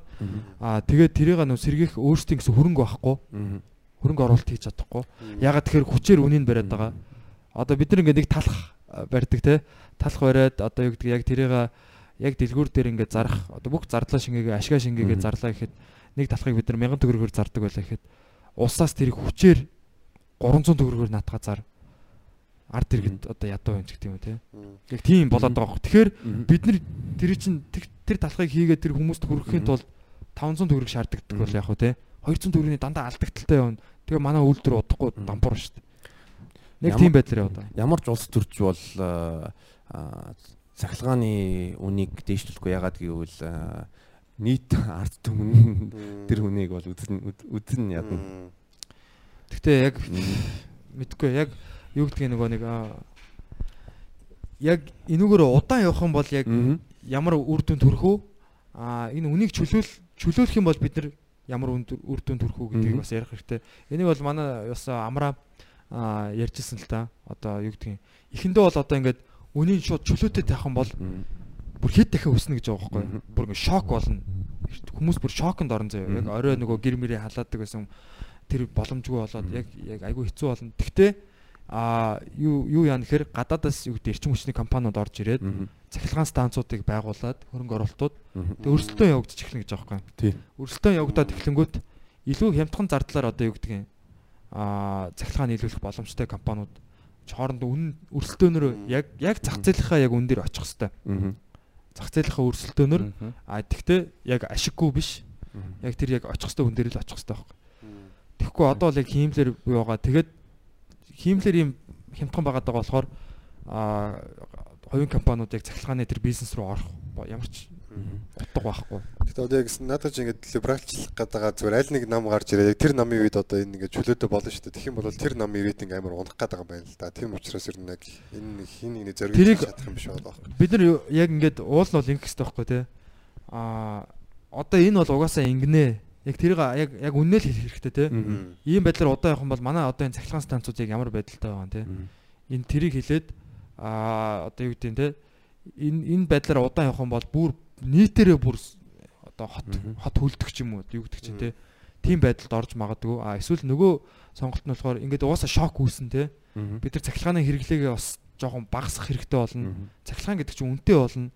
Тэнгуут одоо юу гэдэг нь бас хот руу хитэх тэмүүлэх нь ч гэсэн багасна гэдэг нь хотод байх үнэтэй болно те а яг энэ зах зээлийнхаа юугаар явах хэрэгтэй байхгүй тэнгуут тэрийг тайлбарлаад а яг тэрийг бол яг юм зөв голдролт нь оруулах хэрэгтэй л дээ. Тэгэхгүй яг мэдээж яг тэгнэ л дээ.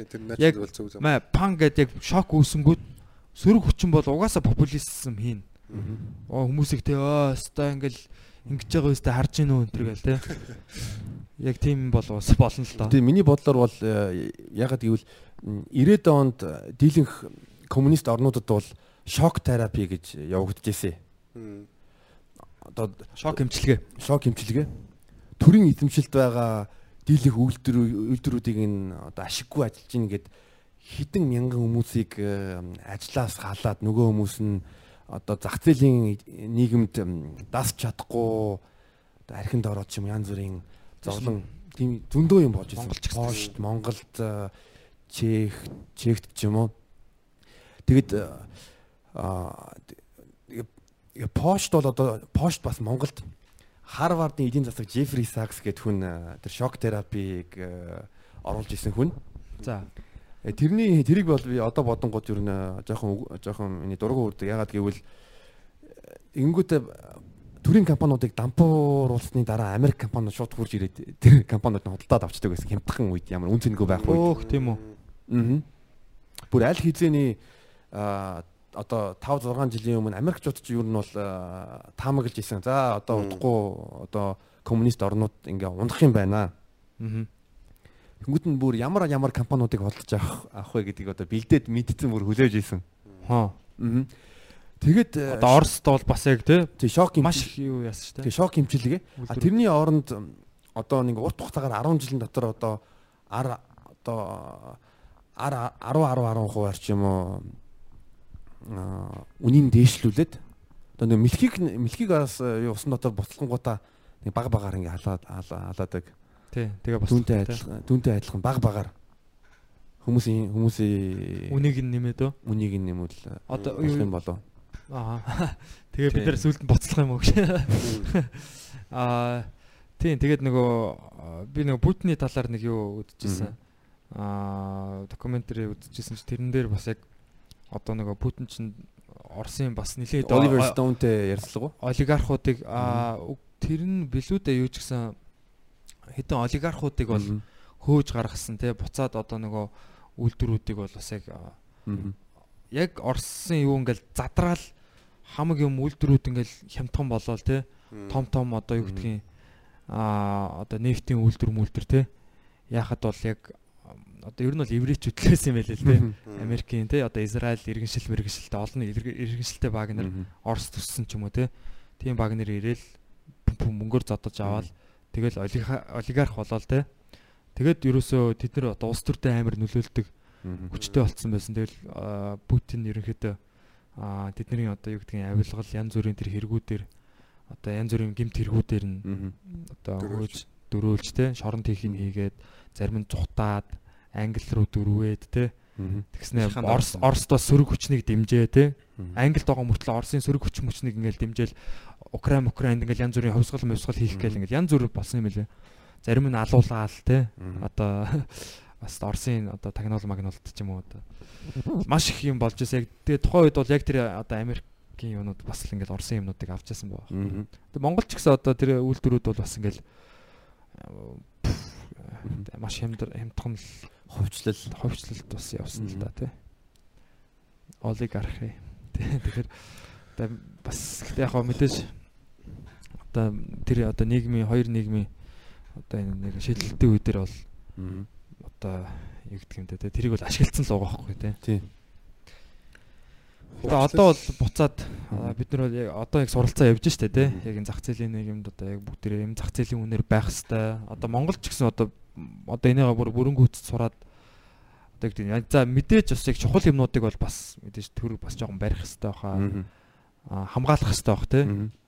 А гэхдээ юу гэдэг нь ихэнх юм ер нь яг зах зээлийнх нь юугаар байлгасан нь арай эрүүл эрүүл байт юм болоо. Тэр бол тэр бол тийм. Тийм ээ. Энэ Японд гэлөө нөгөө өөрөн телефонууд нь яг ард түмнийхээ өмж байдаг гэд. Японд уу?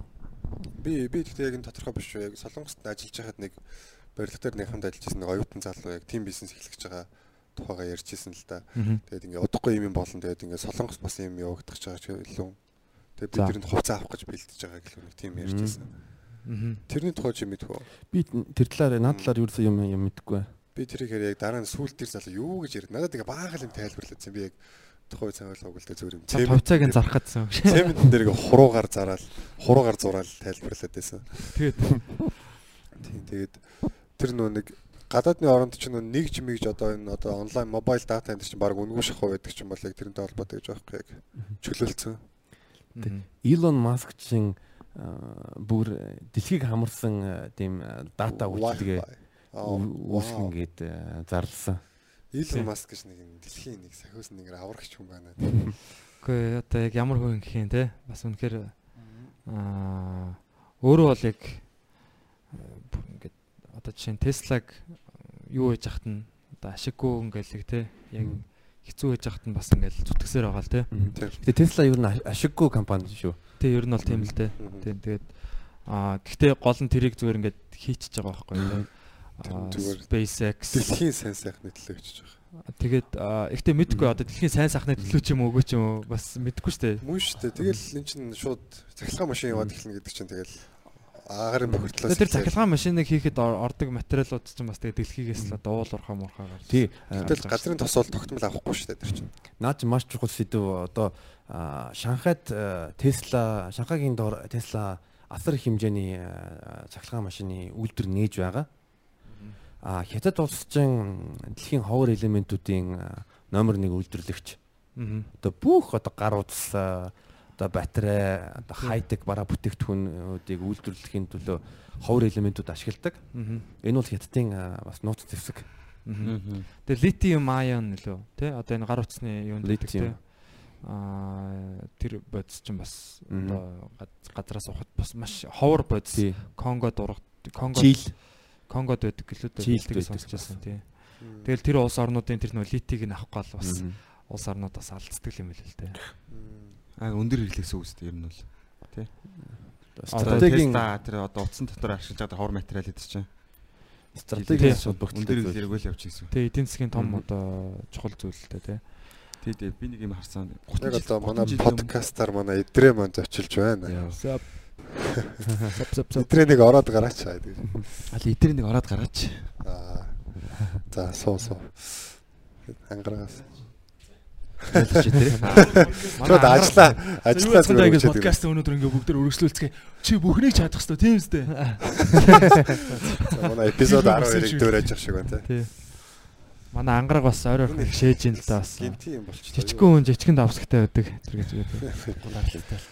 Тийм бид хэд бас юм уу стратеги орд морд. Геополитикийн асуудал ярьж байгаа. Маа золоо байна. Аа залуу. Тийм золоо хятадд амьдарч исэн, Польшд амьдарч исэн тухайгаа бас яриад. Яаж төрсөн үү? Сэнс. Чи сэн. Сайн. Юу хэцээд юм тийм. Энэ бүр үнээр рандом боллоо те. Тий. Рандом. Тэр гэр юу? Тэрнээс нь эфигээр орж орж арах гээл. А тий зэ манай дараа ирсэн. Хам тийм тарцсан. Өчигдөр тоглолт бол үнэхээр супер болсон. Тэ эдрийн шоу үнэхээр Утагийнхан бас урлагийн шоунд бас амжилтсүй те. Ээ, ирж үзэрэй guys. Ахалтайгаа өөрийн тайлан тоглолт. Тий, яг брэнд тайлан тоглолт. брендинг Тайзнаа тавьж байгаа те. тий, тайзнаа ер нь бол 50 сарч ирсэн. Аа, Олоуда тавих бах тайзнаа. Тий, яг тайзан дээрээ сайхан тавина. Тэгээд Зоологийн маань хөлөн бүр бүр. шоуга тавих. Хөлөн хөлбөр Өөр монголчуудаа зориулав. Тэг өөр Монголын эдийн засаг чинь 250 тэрбум доллар юм байлээ. Өөх чи бол одоо бүр тэнд тэнд од олж болохоор. манай Монголын эдийн засаг хэд вэ? Нэг 12 жилөө. Тэр хэвээ 10 гаруй л тэр юм. 10 гарна. Пүү 250 зүгээр өөр Монгол дангараа юу? Аа. Дангаар зөвхөн өөр Монгол өөр монголчин 132 сая малтай. Өөр монголчин хятадын сүүний салбарын 20%-ийг баг э, дийлэнх хувийг эзэлдэг Ийли тэгээ Мөнгню гэдэг хоёр а, өөр монголын компани байгаа.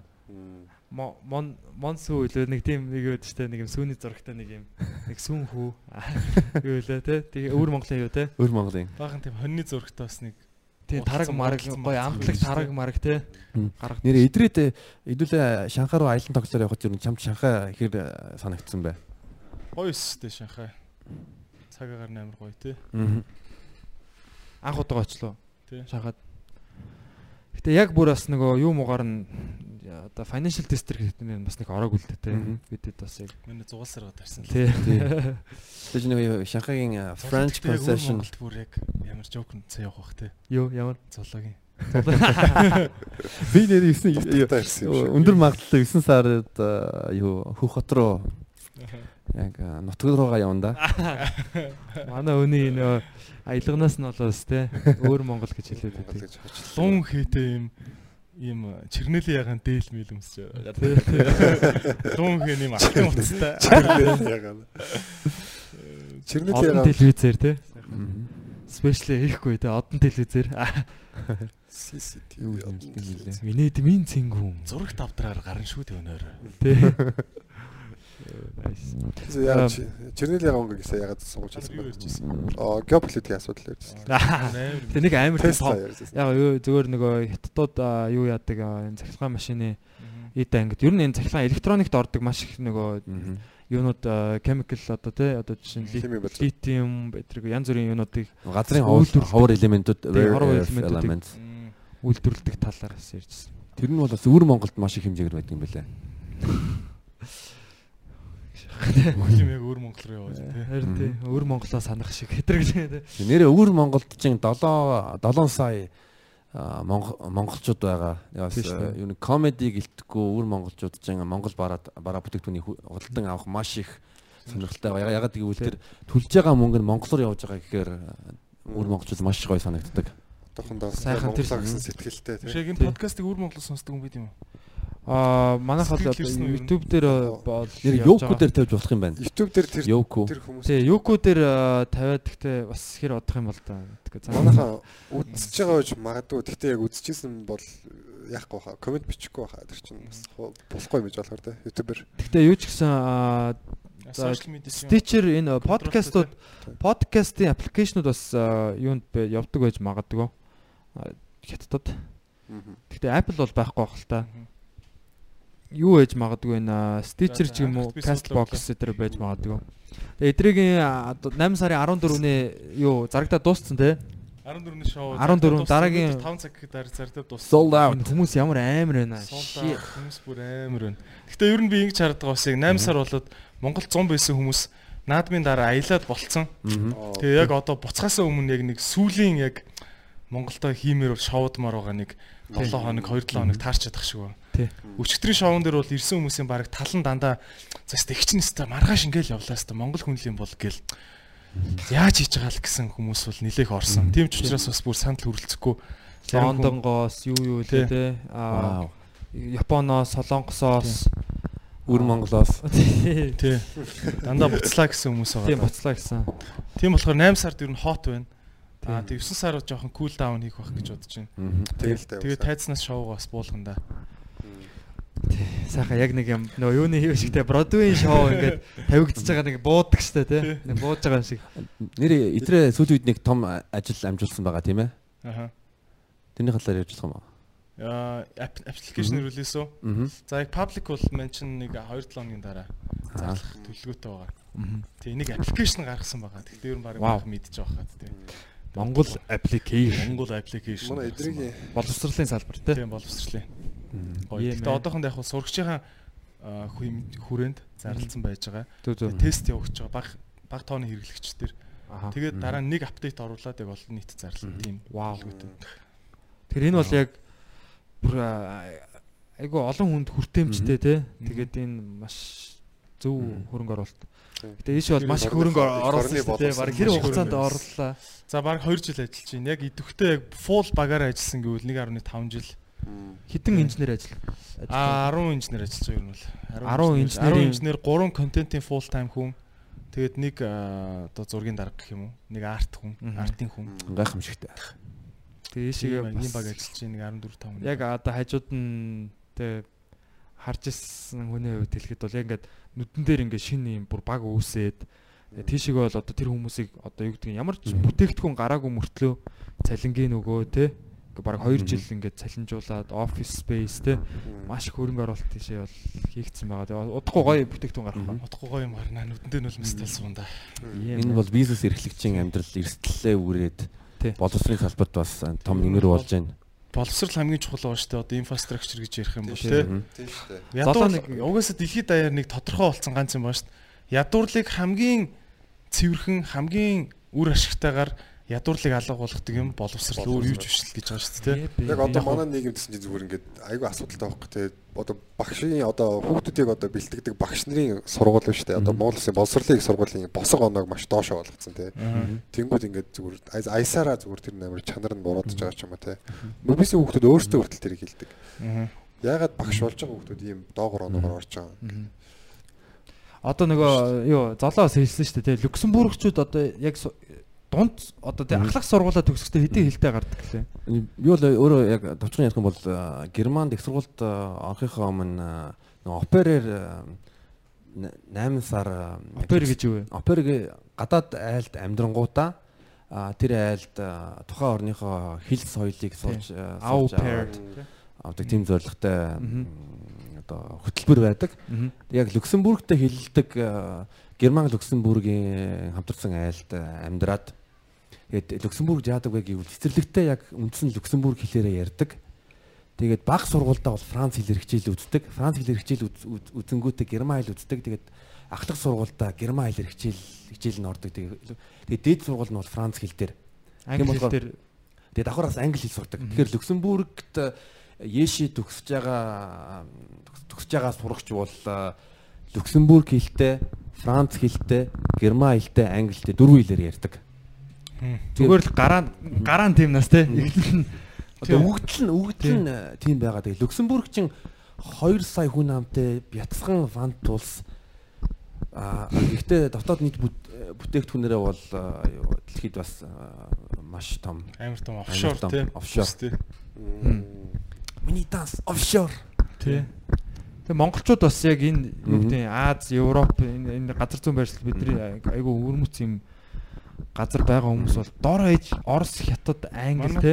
Золооч хэлтэй тий. Польш төгс Үр Монгол хэлтэй. Үр Монголтой Англитэй. англи Хятад герман Хятадаар бас тий. хятадаар бол би Хятадаар бол маний тэгэл аваа явцсан шүү дээ. та хэдийг бол аваад явна. Гэхдээ би бол хятадаар хятадаар бол мундаг биш. Нэг жил хятад хэл сурсан. Хятад хэлийг сурахын төлөө бол нэлээд хөдөлмөр э, шаардах юм билээ. Олон жилийн Тийм хөдөлмөр. шүү дээ. Тэгтэл бол аваад явчихсан шүү бид тэгээд бас нэг яг өөр Монгол гайдтай байгаа юм шиг айгуу тийм гоё. Тий. Тэгсэн шүү. Богоо могон цуусан ч яж захта өөр Монгол руу явдаг богоо. Хөхөтийн богоон те. Хөшиг мөшгөн дээр нь мал цаас. Хонь морин. Гоё явсан Тэр сайхан амарсан шүү. Гоё унтаж амраад. Гой Оросоо богоон байсан те. Тэгэхээр яг бид нар ч гэсэн хэл бас маш чухал байгаа байхгүй те. Яг хэлийг сурах хэрэгтэй. Хүмүүстэй гол нь шууд харилцаж их яг их хэлээр нь шууд хүмүүстэй харилцна гэдэг бол одоо орчуулагчаар дамжуулж харилцсан шал илүү гүнзгий э, харилцаа үүсэж байгаа. Би бас өөрийгөө амар азтай гэж бод ягаад ягаад гэвэл пост боловсрол ирэмшээд пош э, угаасаа пош амьдарч байгаа юм чинь пош хэлээр хэлээ сурна. Тэгээ дараа нь герман дахта герман англи сураад э, бас герман германы улсын их сургуулиуд бол үн төлбөргүй байдаг. Тийм болохоор яг золоо бас нэг юм хань хаалсан асуулт сууж гэж байна. Чи яг пост байсан хүн жоохон пост талын тархиа угаалгацсан байж магадгүй л дээ. Гэхдээ чи яг водка хаана үссэн гэж боддөг вэ? Водка Словянд гаралтай юм болов. Словян Орс Морс э, тэр хавцаа. Би тэр талаар ерөөс нэг юм э, бодож байгаагүй. Польш Орос хоёр амир их алдцсан билээ Водка яг манад үссэн гэд тэрүүгээр алдцдаг. Мм. Тэгээ дэлхийн хамгийн анхны водканы бар мар гэд Польшд үйт юм бэл. Оо за за. Тэгээ тэгээ Оростой амир болоцолдог. Ээ чааг жоон тэх байх гэж бодохгүй. Аа. Тэгсэн чинь бас үгүй л. Славян гээ голд нь усаа ичлээ. Словян Тэр. Санаасаа бэлтгэгдсэн байна гэж үү ингэж хэлж байгаа. Тэгээ Польш Орос хоёр бол маш их юм болооцолдог байлгүй дээ. Дарик гэдэг үг чинь ер нь армийн гаралтай юм шиг байла арак гэдэг үгнээс. Тийм үү? Философт бас архе гэдэг ойлголт байгаа гэдэг шүү дээ. Ямар. Арко. Архе. Арк гэдэг чинь латин гаралтай захирах энэ гэсэн утгатай байна. Монархи энэ гэхээр Тийм үү. моно гэдэг нь нэг ганцаараа. арх ганцаараа бүхнийг захирдаг ч юм уу. Архе гэдэг нь болохоор зөв яг Archbishop анхны bishop субстанс гэдэг байдаг гэсэн нэг тийм утгатай юм байдаг. Archbishop Философт. юм уу? Сан- Arch enemy гэдэг Арч тэгээд л. Гол. Үндсэндээ. Үндсэн. Мгм. За. Nice. Тэгээд э, бас гоё хүндэтгэлийн микрофон уу? Ангахтай шилж. За идрээд Танаас нь баярлалаа. баярлалаа. Тэгээ тэгээ Окей. зочтой баярлалаа намайг бас. Зөв. Зургийн бас зочин хоослоо. Anytime man. Yeah yeah yeah. Сая идрээ бүтэн гарсан уу сая? Юун дээр бэлгэн дээр? Окей. Окей man. Удахгүй уулзцгаая тэгээд аа, хэдүүлээ бол бас манай ярьслага бас нэлээд гоё өрнж байна. Та хэд одоо золоо одоо яг Монголд яг одоо яг юу хиймээр байна? Яг ер нь юу хиймээр байна ч гэжтэй одоо ирээд одоо комеди хийж байгаа те бас одоо нэг бас худалдааны байгууллагт бас ажиллаж байгаа те. Ер нь яг Монгол цаашдаа яг ер нь юу хий гэж бодож байна? Аа, би бол Чиний нүдээр. би бол би бол ер нь одоо Монгол улс Монгол улс ямар нөөцтэй вэ гэвэл одоо мал байгаа. Их хэмжээний газартай. Аа яг ер нь мах махан бүтээгдэхүүн, сүм бүтээгдэхүүн ер нь тийм органик төрлийн хүнс үйлдвэрлээд хятадын зах зээлд нэгжлээсэй гэж хүсдэг. Аа. Тэгээд давхар Пош улс чинь Монголда энэ жил хятадтай адилхан ерөнхийдөө 70 я- дипломат харилцаа үүсгэсний 70 жилийн ой болж байгаа. Аха. Тэгээд Пош улсаас Монголд ус Монгол улсад тодорхой хэмжээний одоо аа баг одоо баг хүүтэй маш их маш тийм боломжит зээлүүд олгож байгаа. Аа. Тийм болохоор яг Posh э, одоо улс чинь э, Монгол руу жил бол- болгон бараг 50 сая долларын бараа бүтээгдэхүүн э, экспортлог тэр нь бол э, одоо алим гахай мах гахай өөх э, Нөгөө нэг юу гэдэг бидний идэх дуртай. Аа шкоз юу лээ? Posh сонгивсаар гэдэг үлээ. Тий одоо нөгөө дэлгүүрүүдэд байдаг те өглөө бэкон те. Аа. Бэкон байна. За урбаник мэдээж байгаа те.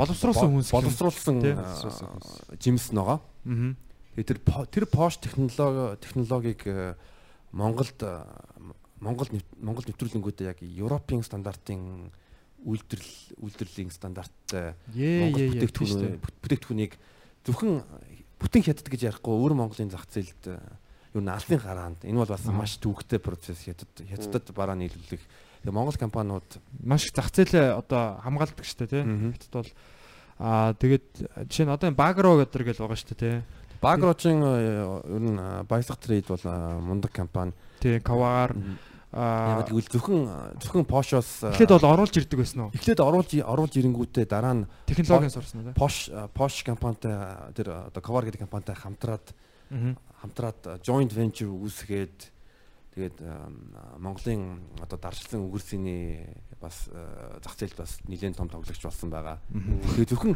Үгэрцгийг нийлүүлсэн. зөвхөн юм зөвхөн юм үйлдвэрлэл одоо импортлохгүй Монголдоо бас нэвтрүүлээд э, Тийм тэр чинь хамгийн гол нь бид нар одоо энийг бас сая одоо тэр Кашмир дээр те ноолуур дээр ярьж байхад бол бид нар аль болох энэ чэнэл боловсруулж ивэл одоо манай ерөнхийлөгч бас хэлсэн шүү дээ те юун дээр сая Америкт очиод Вашингтонд уулзж байхдаа бол а Монголын одоо энэ худалдааны компаниуд бол нэлээд хөгжсөн сүүлийн энэ 30 жилийн хугацаанд.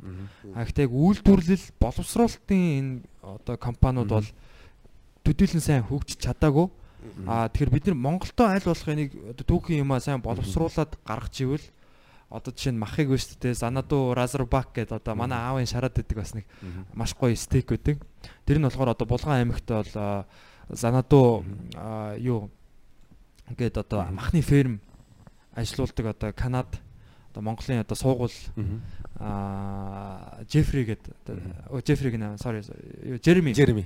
Жереми Тисн гэдэг одоо ах байдаг. Монголоор Монголд одоо баг 20 хэдэн жил болцсон те. Хүүхдүүд нь бол одоо монголоор бараг устсаас ир- монгол хүүхдүүд болцсон л да тэгээд ингэдэг гэж аахгүй болгонд ингээд а, бэр- Өндөр. хутга өндөрт тийм. Бяруунуудыг аваад бяруу одоо 2 настай өхрийг те аваад тэрийг 3 сар үлүүдээ эрчимжүүлсэн яг юм Канад технологиор ферминг одоо юугаар хооллоод махын аягүй гоё нөгөө одоо нөгөө өөх махын алаглуулад те зөөлөн болгоод тэгээд одоо 1 кг нь хэд гэдэг үлээ? Санаадгийн нэг аа тэр баг 60 70 мянга гэдэг лөө арай арай үгүй лөө 50 мянга гэдэг лөө тэрийг одоо Монголд өхрийн мах хэд болсон гэж сая сая чин бөө юм болоод лээ. Өхрийн махыг те. Тэгэхэд тэрийг баг хэд дахин нугалж одоо үнцийг нэмж те зарж авах. Тэгэхээр бид нар юмаа ингээ боловсруулах юм бол боловсруулах тусам маш одоо одоо ашиг нь манад үлднэ л гэсэн үг дээ. Тэгээ цаашдаа бол бас яг Жереми ах бол аа экспорт. Угаасаа л одоо монголчууд бол экспорт л гэж харах хэрэгтэй. Тэр нэг махны үн өсгийн үед Монголын э, авлагатай тэмцэх тагнуудын ям- Тагнуулынхан зүгээр тагнуудынх нь мах илрүүлээ шин. мах Монголын махны компаниуд мах нөөцлөлтгийг илрүүллээ. Тийм. Гэхдээ яг хөө тэр дундаас бас нөгөө зарим одоо юу гэдэг нөгөө нэг юм нөөцлөлтийн аа шаардлага хангаагүй ч юм уу те чанаргүй бас жоохон хүний биед одоо эрүүл мэндэд бас сөрөг нөлөөтэй. Тийм- Тиймэрхүү юмнууд бас олсон юм байлээ л те. Би бас юу гэж хэлбэр байна гэвэл Одоо зодон төгцсөн мал зал ч юм уу те. Тиймэрхүү юмнуудыг бас хямдхан аваад одоо юу гэдэг юм зарж исэн тийм юм бас байсан юм шиг байлээ шүү. одоо ер нь дэлхийн чин одоо Америкийн даяаршил одоо one global one global world э, гэдэг юм чинь одоо байхгүй болж байгаа. Тэгээд дэлхийн э, даяаршлаас одоо нөгөө зүг рүү явж байгаа. Аа тэгээд бас юм Монгол хятад Орос э, тийм гурвалжсан эдийн засгийн юу коридор э, ирээдүйд үүсэх магадaltaй байгаа. Яг манай манай гурван улс энэ тал дээр ажиллаж байгаа. Аа. Тэгэхээр одоо ирээдүйд мэд- мэдгүй Монгол улс хятадтай татваргүй одоо 8 ээлцэх юм бол Монгол компаниудад зөндөө боломж байгаа. Давхар Орос Маш руу боломж. Би сая хятадд өнгөрсөн жилдээ бид нэр одоо Шанхайд явж байхад бол аа тэгэхэд миний одоо хятадд очисон бараг 3 дахь удаа юм уу. Гэтэ яг очих болгонд л ингээл бүр маш их одоо санаа орж ирдэг. Хятад хүмүүсийг хараад бүр ямар хөдөлмөрч хүмүүс вэ те. Үүрийн үүрийн 4 5 гээл босоод ажиллаа ягаал те. Хүн болгон одоо чи дэлгүүрийн худалдагч хүн ингээл дэлгүүртээ ингээд ажиллаж байхдаа ингээл номоо уншаал юм цээжлээл ингээл ямар нэг юм сураал байгаа байхгүй те. Тэр олон хүмүүсийг ингээ хараад нэг эднэрт нэг жижигхэн юм зарчих юмсан те. Нэг л юм энэ олон хүмүүст нэг дунд нэг ганц нэг бүтээгдэхүүн ингээд нэг гоё хит болчих юм бол бүр амар байгаа байхгүй те. Тэгэхээр хятад хүн зархаас илүү өвөр Монгол хүн заръя л да. Тэр хүмүүс чинь э, одоо авахд бэлэн эмоц Тийм дээ. сэтгэлээрээ авахд бэлэн байгаа. тий Монгол Монгол ямиг те Монголын эдийн засгийг дэмжмээр байна те. Аа мэдээ сэтгэл сэтгэлийг нь бид нар бас те аа тэр сэтгэлийг нь татж байгаа энэ юугаа бид нар боломжийг бас алдчих болохгүй те. Мэдээж одоо юу гэдгийг одоо Coca-Cola те Америкийг харал та. Аа, Coca-Cola бол яг нэг Америкийг нэг илэрхийлсэн нэг юм бүтээгдэхүүн шүү дээ те. Тий. Макдоналдс. Coca-Cola. Макдоналдс анх Орос. Оросод Макдоналдс 80 онд 80 оны сүүлээр орж ирсэн гэлээ дээ. Тэгэхэд Макдоналдсыг бүр ингээд юу лээ бүр ингээд тойр бүр амар ут дараал үүсчихсэн гэж байхгүй. Яг Орос хүмүүс Орос одоо үр тариагаар Орос махаар Орос одоо төмсөөр бургер хийж байгаа тий. Гэхдээ яагаад ч юм тэр юмд нь татагддаг. Тэр нь юу вэ гэхээр ерөөсөө тэр Америкийн тэр нэг юм юу гэдэг Америк соёл те Америк тэр нэг юм одоо нэг сүнслэг нэг юу гэдэг те нэг нэг Америк юм байна штэ те. Кола яг тэрнтэй адилхан. Тэрэн шиг монголчууд гэсэн өөрсдийнхөө бүтээгдэхүүнээр юу гэдэг тэр Монгол Монголыг сонирхож байгаа тий. Зөвхөн өөр монголчууд гэлтгүй хятад одоо Япон, Солонгос, Америк одоо юу гэдэг Европ, Орос тий. Тэр бүх хүмүүст бид нэр өөрсдийнхөө тэр бүтээгдэхүүнүүдээр ч гэсэн бас одоо гэдэг зөөлөн хүчний бодлого тий. Одоо Солонгосын кимчинд бид нар ямар дуртай болцсон блэ тий. Далайн байцаанд ямар дуртай болцсон. Тэрэн шиг л бүх бид нар бүтээгдэхүүнээ тэгж зарах хэрэгтэй Чи та нар анзаарсан уу? Солонгосчууд 90-ад оны үед одоо дэлхийд зөвхөн Монголыг биш өөрсдийнхөө юу олон ангид киногоороо нүг хүмүүс одоо солонгос соёлыг хүлээн зөвшөөрөгдсөн.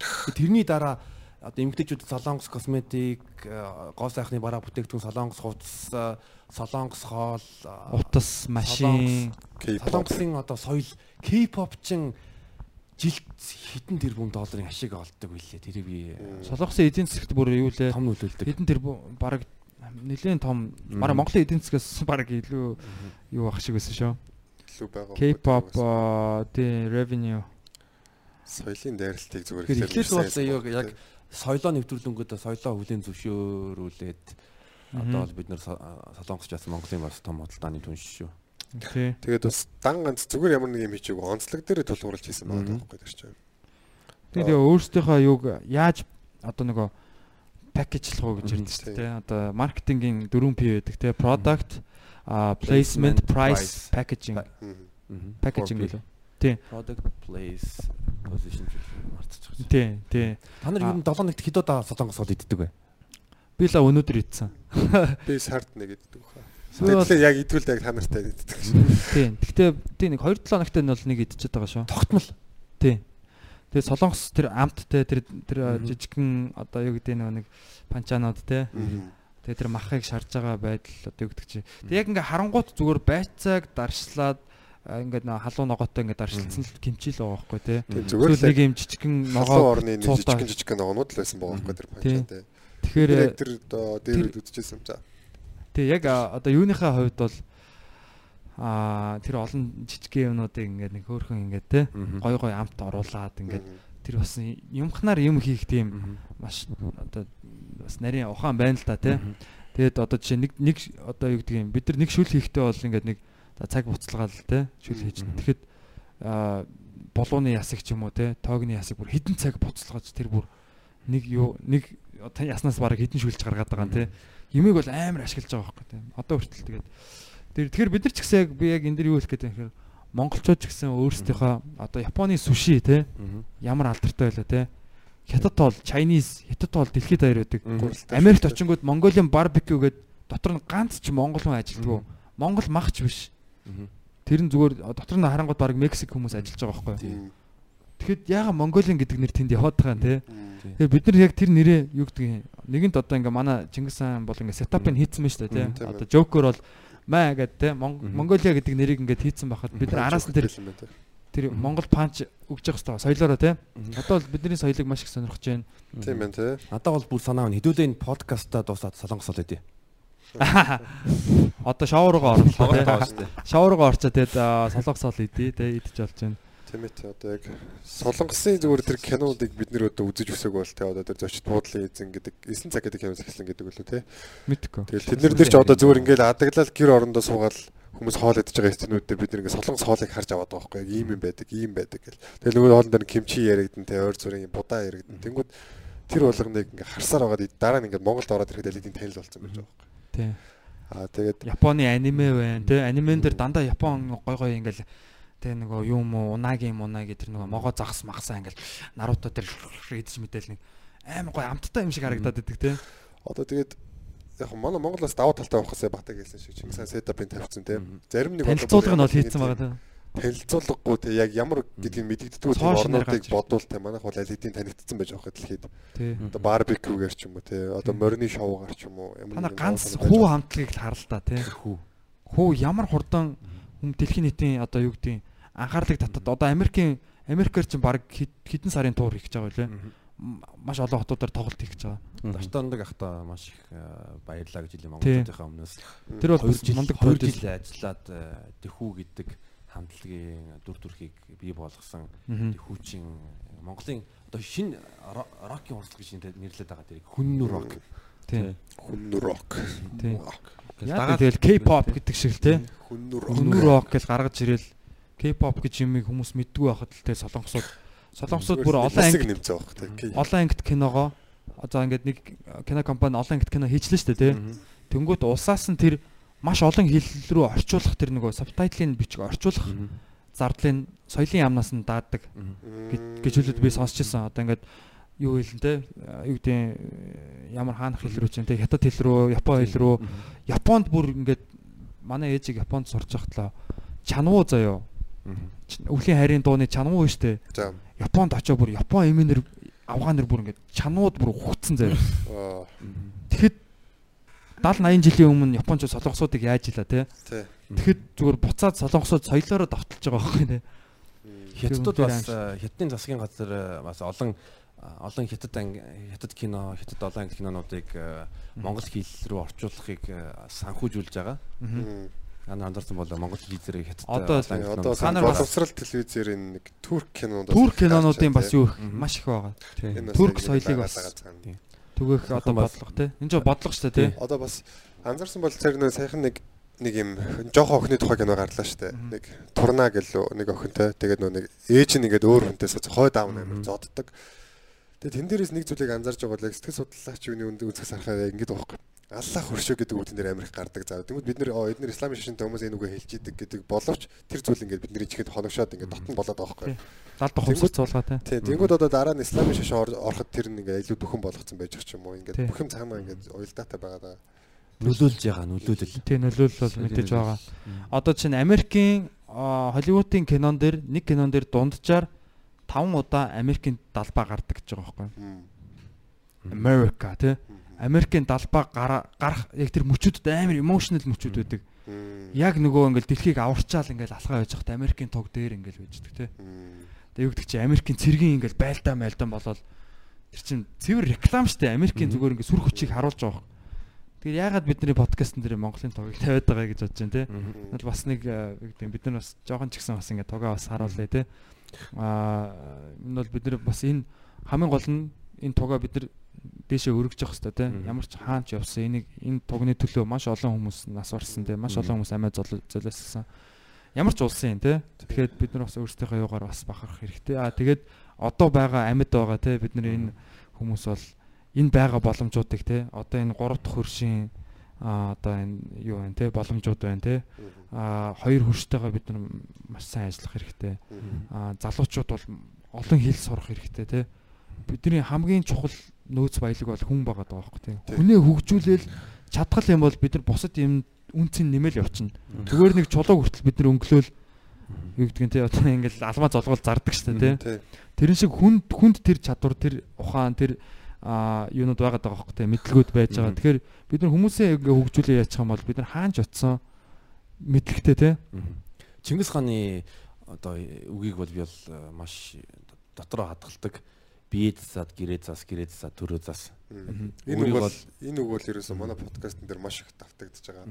Тий. Ер нь баг подкастын өрөө болгочмоор тий. Хүний амьдралыг зүгээр ингээ Монгол хүний те амьдралын ингээ зүгээр яг юуг нь заавар ингээ тавьсан маас те. Зүгээр зүгээр хитгэн үгэнд биеэд засаад гэрээ онол гэрээ дотор нь явж байгаа байхгүй. засаад Гурван мөр үгэнд. төрөө зас. Ийм 7 богино 8 үгэнд 8 үгэнд бол ямар амьдралын философиг философи байна. Тэгсэн чинь хятадд болохоор ингэдэг гэж байхгүй юу? Хамгийн эхлээд улс орон. Дараа нь гэр бүл хамгийн сүүлд нь чи өөрийгөө бодох хэрэгтэй гэж. Тэг Манай Коммунист хятадд тийм бах тий. одоо хүртэл одоо чинь Сингапурд ч гэсэн хятадууд Сингапурын хятадууд ч гэсэн тэгээд зэндрээс гаралтай биш коммунизмээс гаралтай үг бах тий. ер нь баг хүн зохион. Оо тийм? Хүнзээс тийм. Тийм. Тэгэхэд манай Монголын болохоор хүн эхлээ хичнээн уус орноо бодъё гэд өөрөө засраагүй бол хүн чадахгүй буруу байхгүй тий. Хүн өөрөө эхлээ төлөвшөөд ямар нэгэн асуудалгүй тий. Одоо ямар нэгэн санхүүгийн одоо асуудалгүй ч юм уу мэдлэг юугаа одоо тий өөрийгөө төлөвшүүлээд өөрийгөө хөгжүүлээд яг бие хүн бие шийдвэр гаргах тий улс орондоо яг одоо юу гэдэг гэр бүлдээ нэг ачаа болоод байхгүй тий гэр бүлээ ингээд даагаа явчихаар ч юм уу. Тийм болоод эхлээ хүн өөрөө яг бүтэн болох хэрэгтэй. Дараа нь гэр бүлээ өөрөө дааж чадхаар тий тийм нөөц болцоо болцоотой болно. За гэр бүлээ окей болгоцсон болгочих юм бол цаашаа бүр маш олон гэр бүлүүд буюу одоо энэ төр тий бидний энэ Одоо өөрийгөө хайрлаж иж бусд хүмүүсийг хайрладаг шиг өөрийгөө хөгжүүлж өөрөө өөрт өөртөө удирдахч э, болцоход бус хүмүүс Өөрийгөө захирч сурчаад. сурчих юм бол Тийм шүү дээ. тэр өөрийгөө захирна гэдэг бол хамгийн том тулаан л да хүний амьдралын ямар ч хүний амьдралын. Тийм шүү дээ. Чанга гэр. Өөрийгөө л давчих юм бол тэгэл Өнөөдөр бараг 30 дахь өдөр болж байгаа хаа. За за тэгээд маш олон гоё сонирхолтой сэдвүүдээр ярилцлаа. Өшөөч ярилцмаар байлаа тий. манай золоо их мэдлэгтэй мундаг залуу байна. Тий. геополитикийн тал дээр бол та ялангуяа. За яг бас яг бид нар бас яг мэдээж яг мэдлэгтэй хүмүүсээ яжод бол бас энэ бол өнгөцгөн тий өөрсдийнхөө хэмжээнд бол яг гоо иймэрхүү ойлголтууд байгаа мэдээж яг олон хүн сонсоход яг тохиромжтой хэмжээний мэдлэг байгаа байхгүй тий. Тий я- яг бидний харж байгаа тий яг бурууч биш одоо юу гэдгийг бүр амар лаг гүнзгий мэдлэгтэй ч- одоо миний хувьд бол яг тийм байгаа. А гэхдээ бол ингээд маш сонирхолтой. Одоо тэгээ бид нар яг маш өвөрмөц цаг одоо яг юм сонь онцгой цаг үед хүрээд ирчээд байна. Мгм. Тэгэхээр яг бид нар нэгэн ч зүгээр суух, нэгэн ч одоо юу гэдгийг аа юм сурахгүй урсгах тий. дэмий урсгах ирэх байхгүй. Яг тэр бидний амьдрал бидний амьдрал биш байхгүй. Хүмүүс нэг тэгээд идэв штэ. За би л болж ивэл болооч гэдэг юм те. Надтай надгүй болно. Надтай надгүй болно. Үгүй өгшөн бид нар цөөхүүлэх нэ. Бид нар бүгдээрээ нэг хүн баг 10 хүний имийг чаддаг байж иж явна. Мгм. Маш олон чадвартай байх хэвээр. Маш олон юу гэдэг юмыг мэддэг байх хэвээр.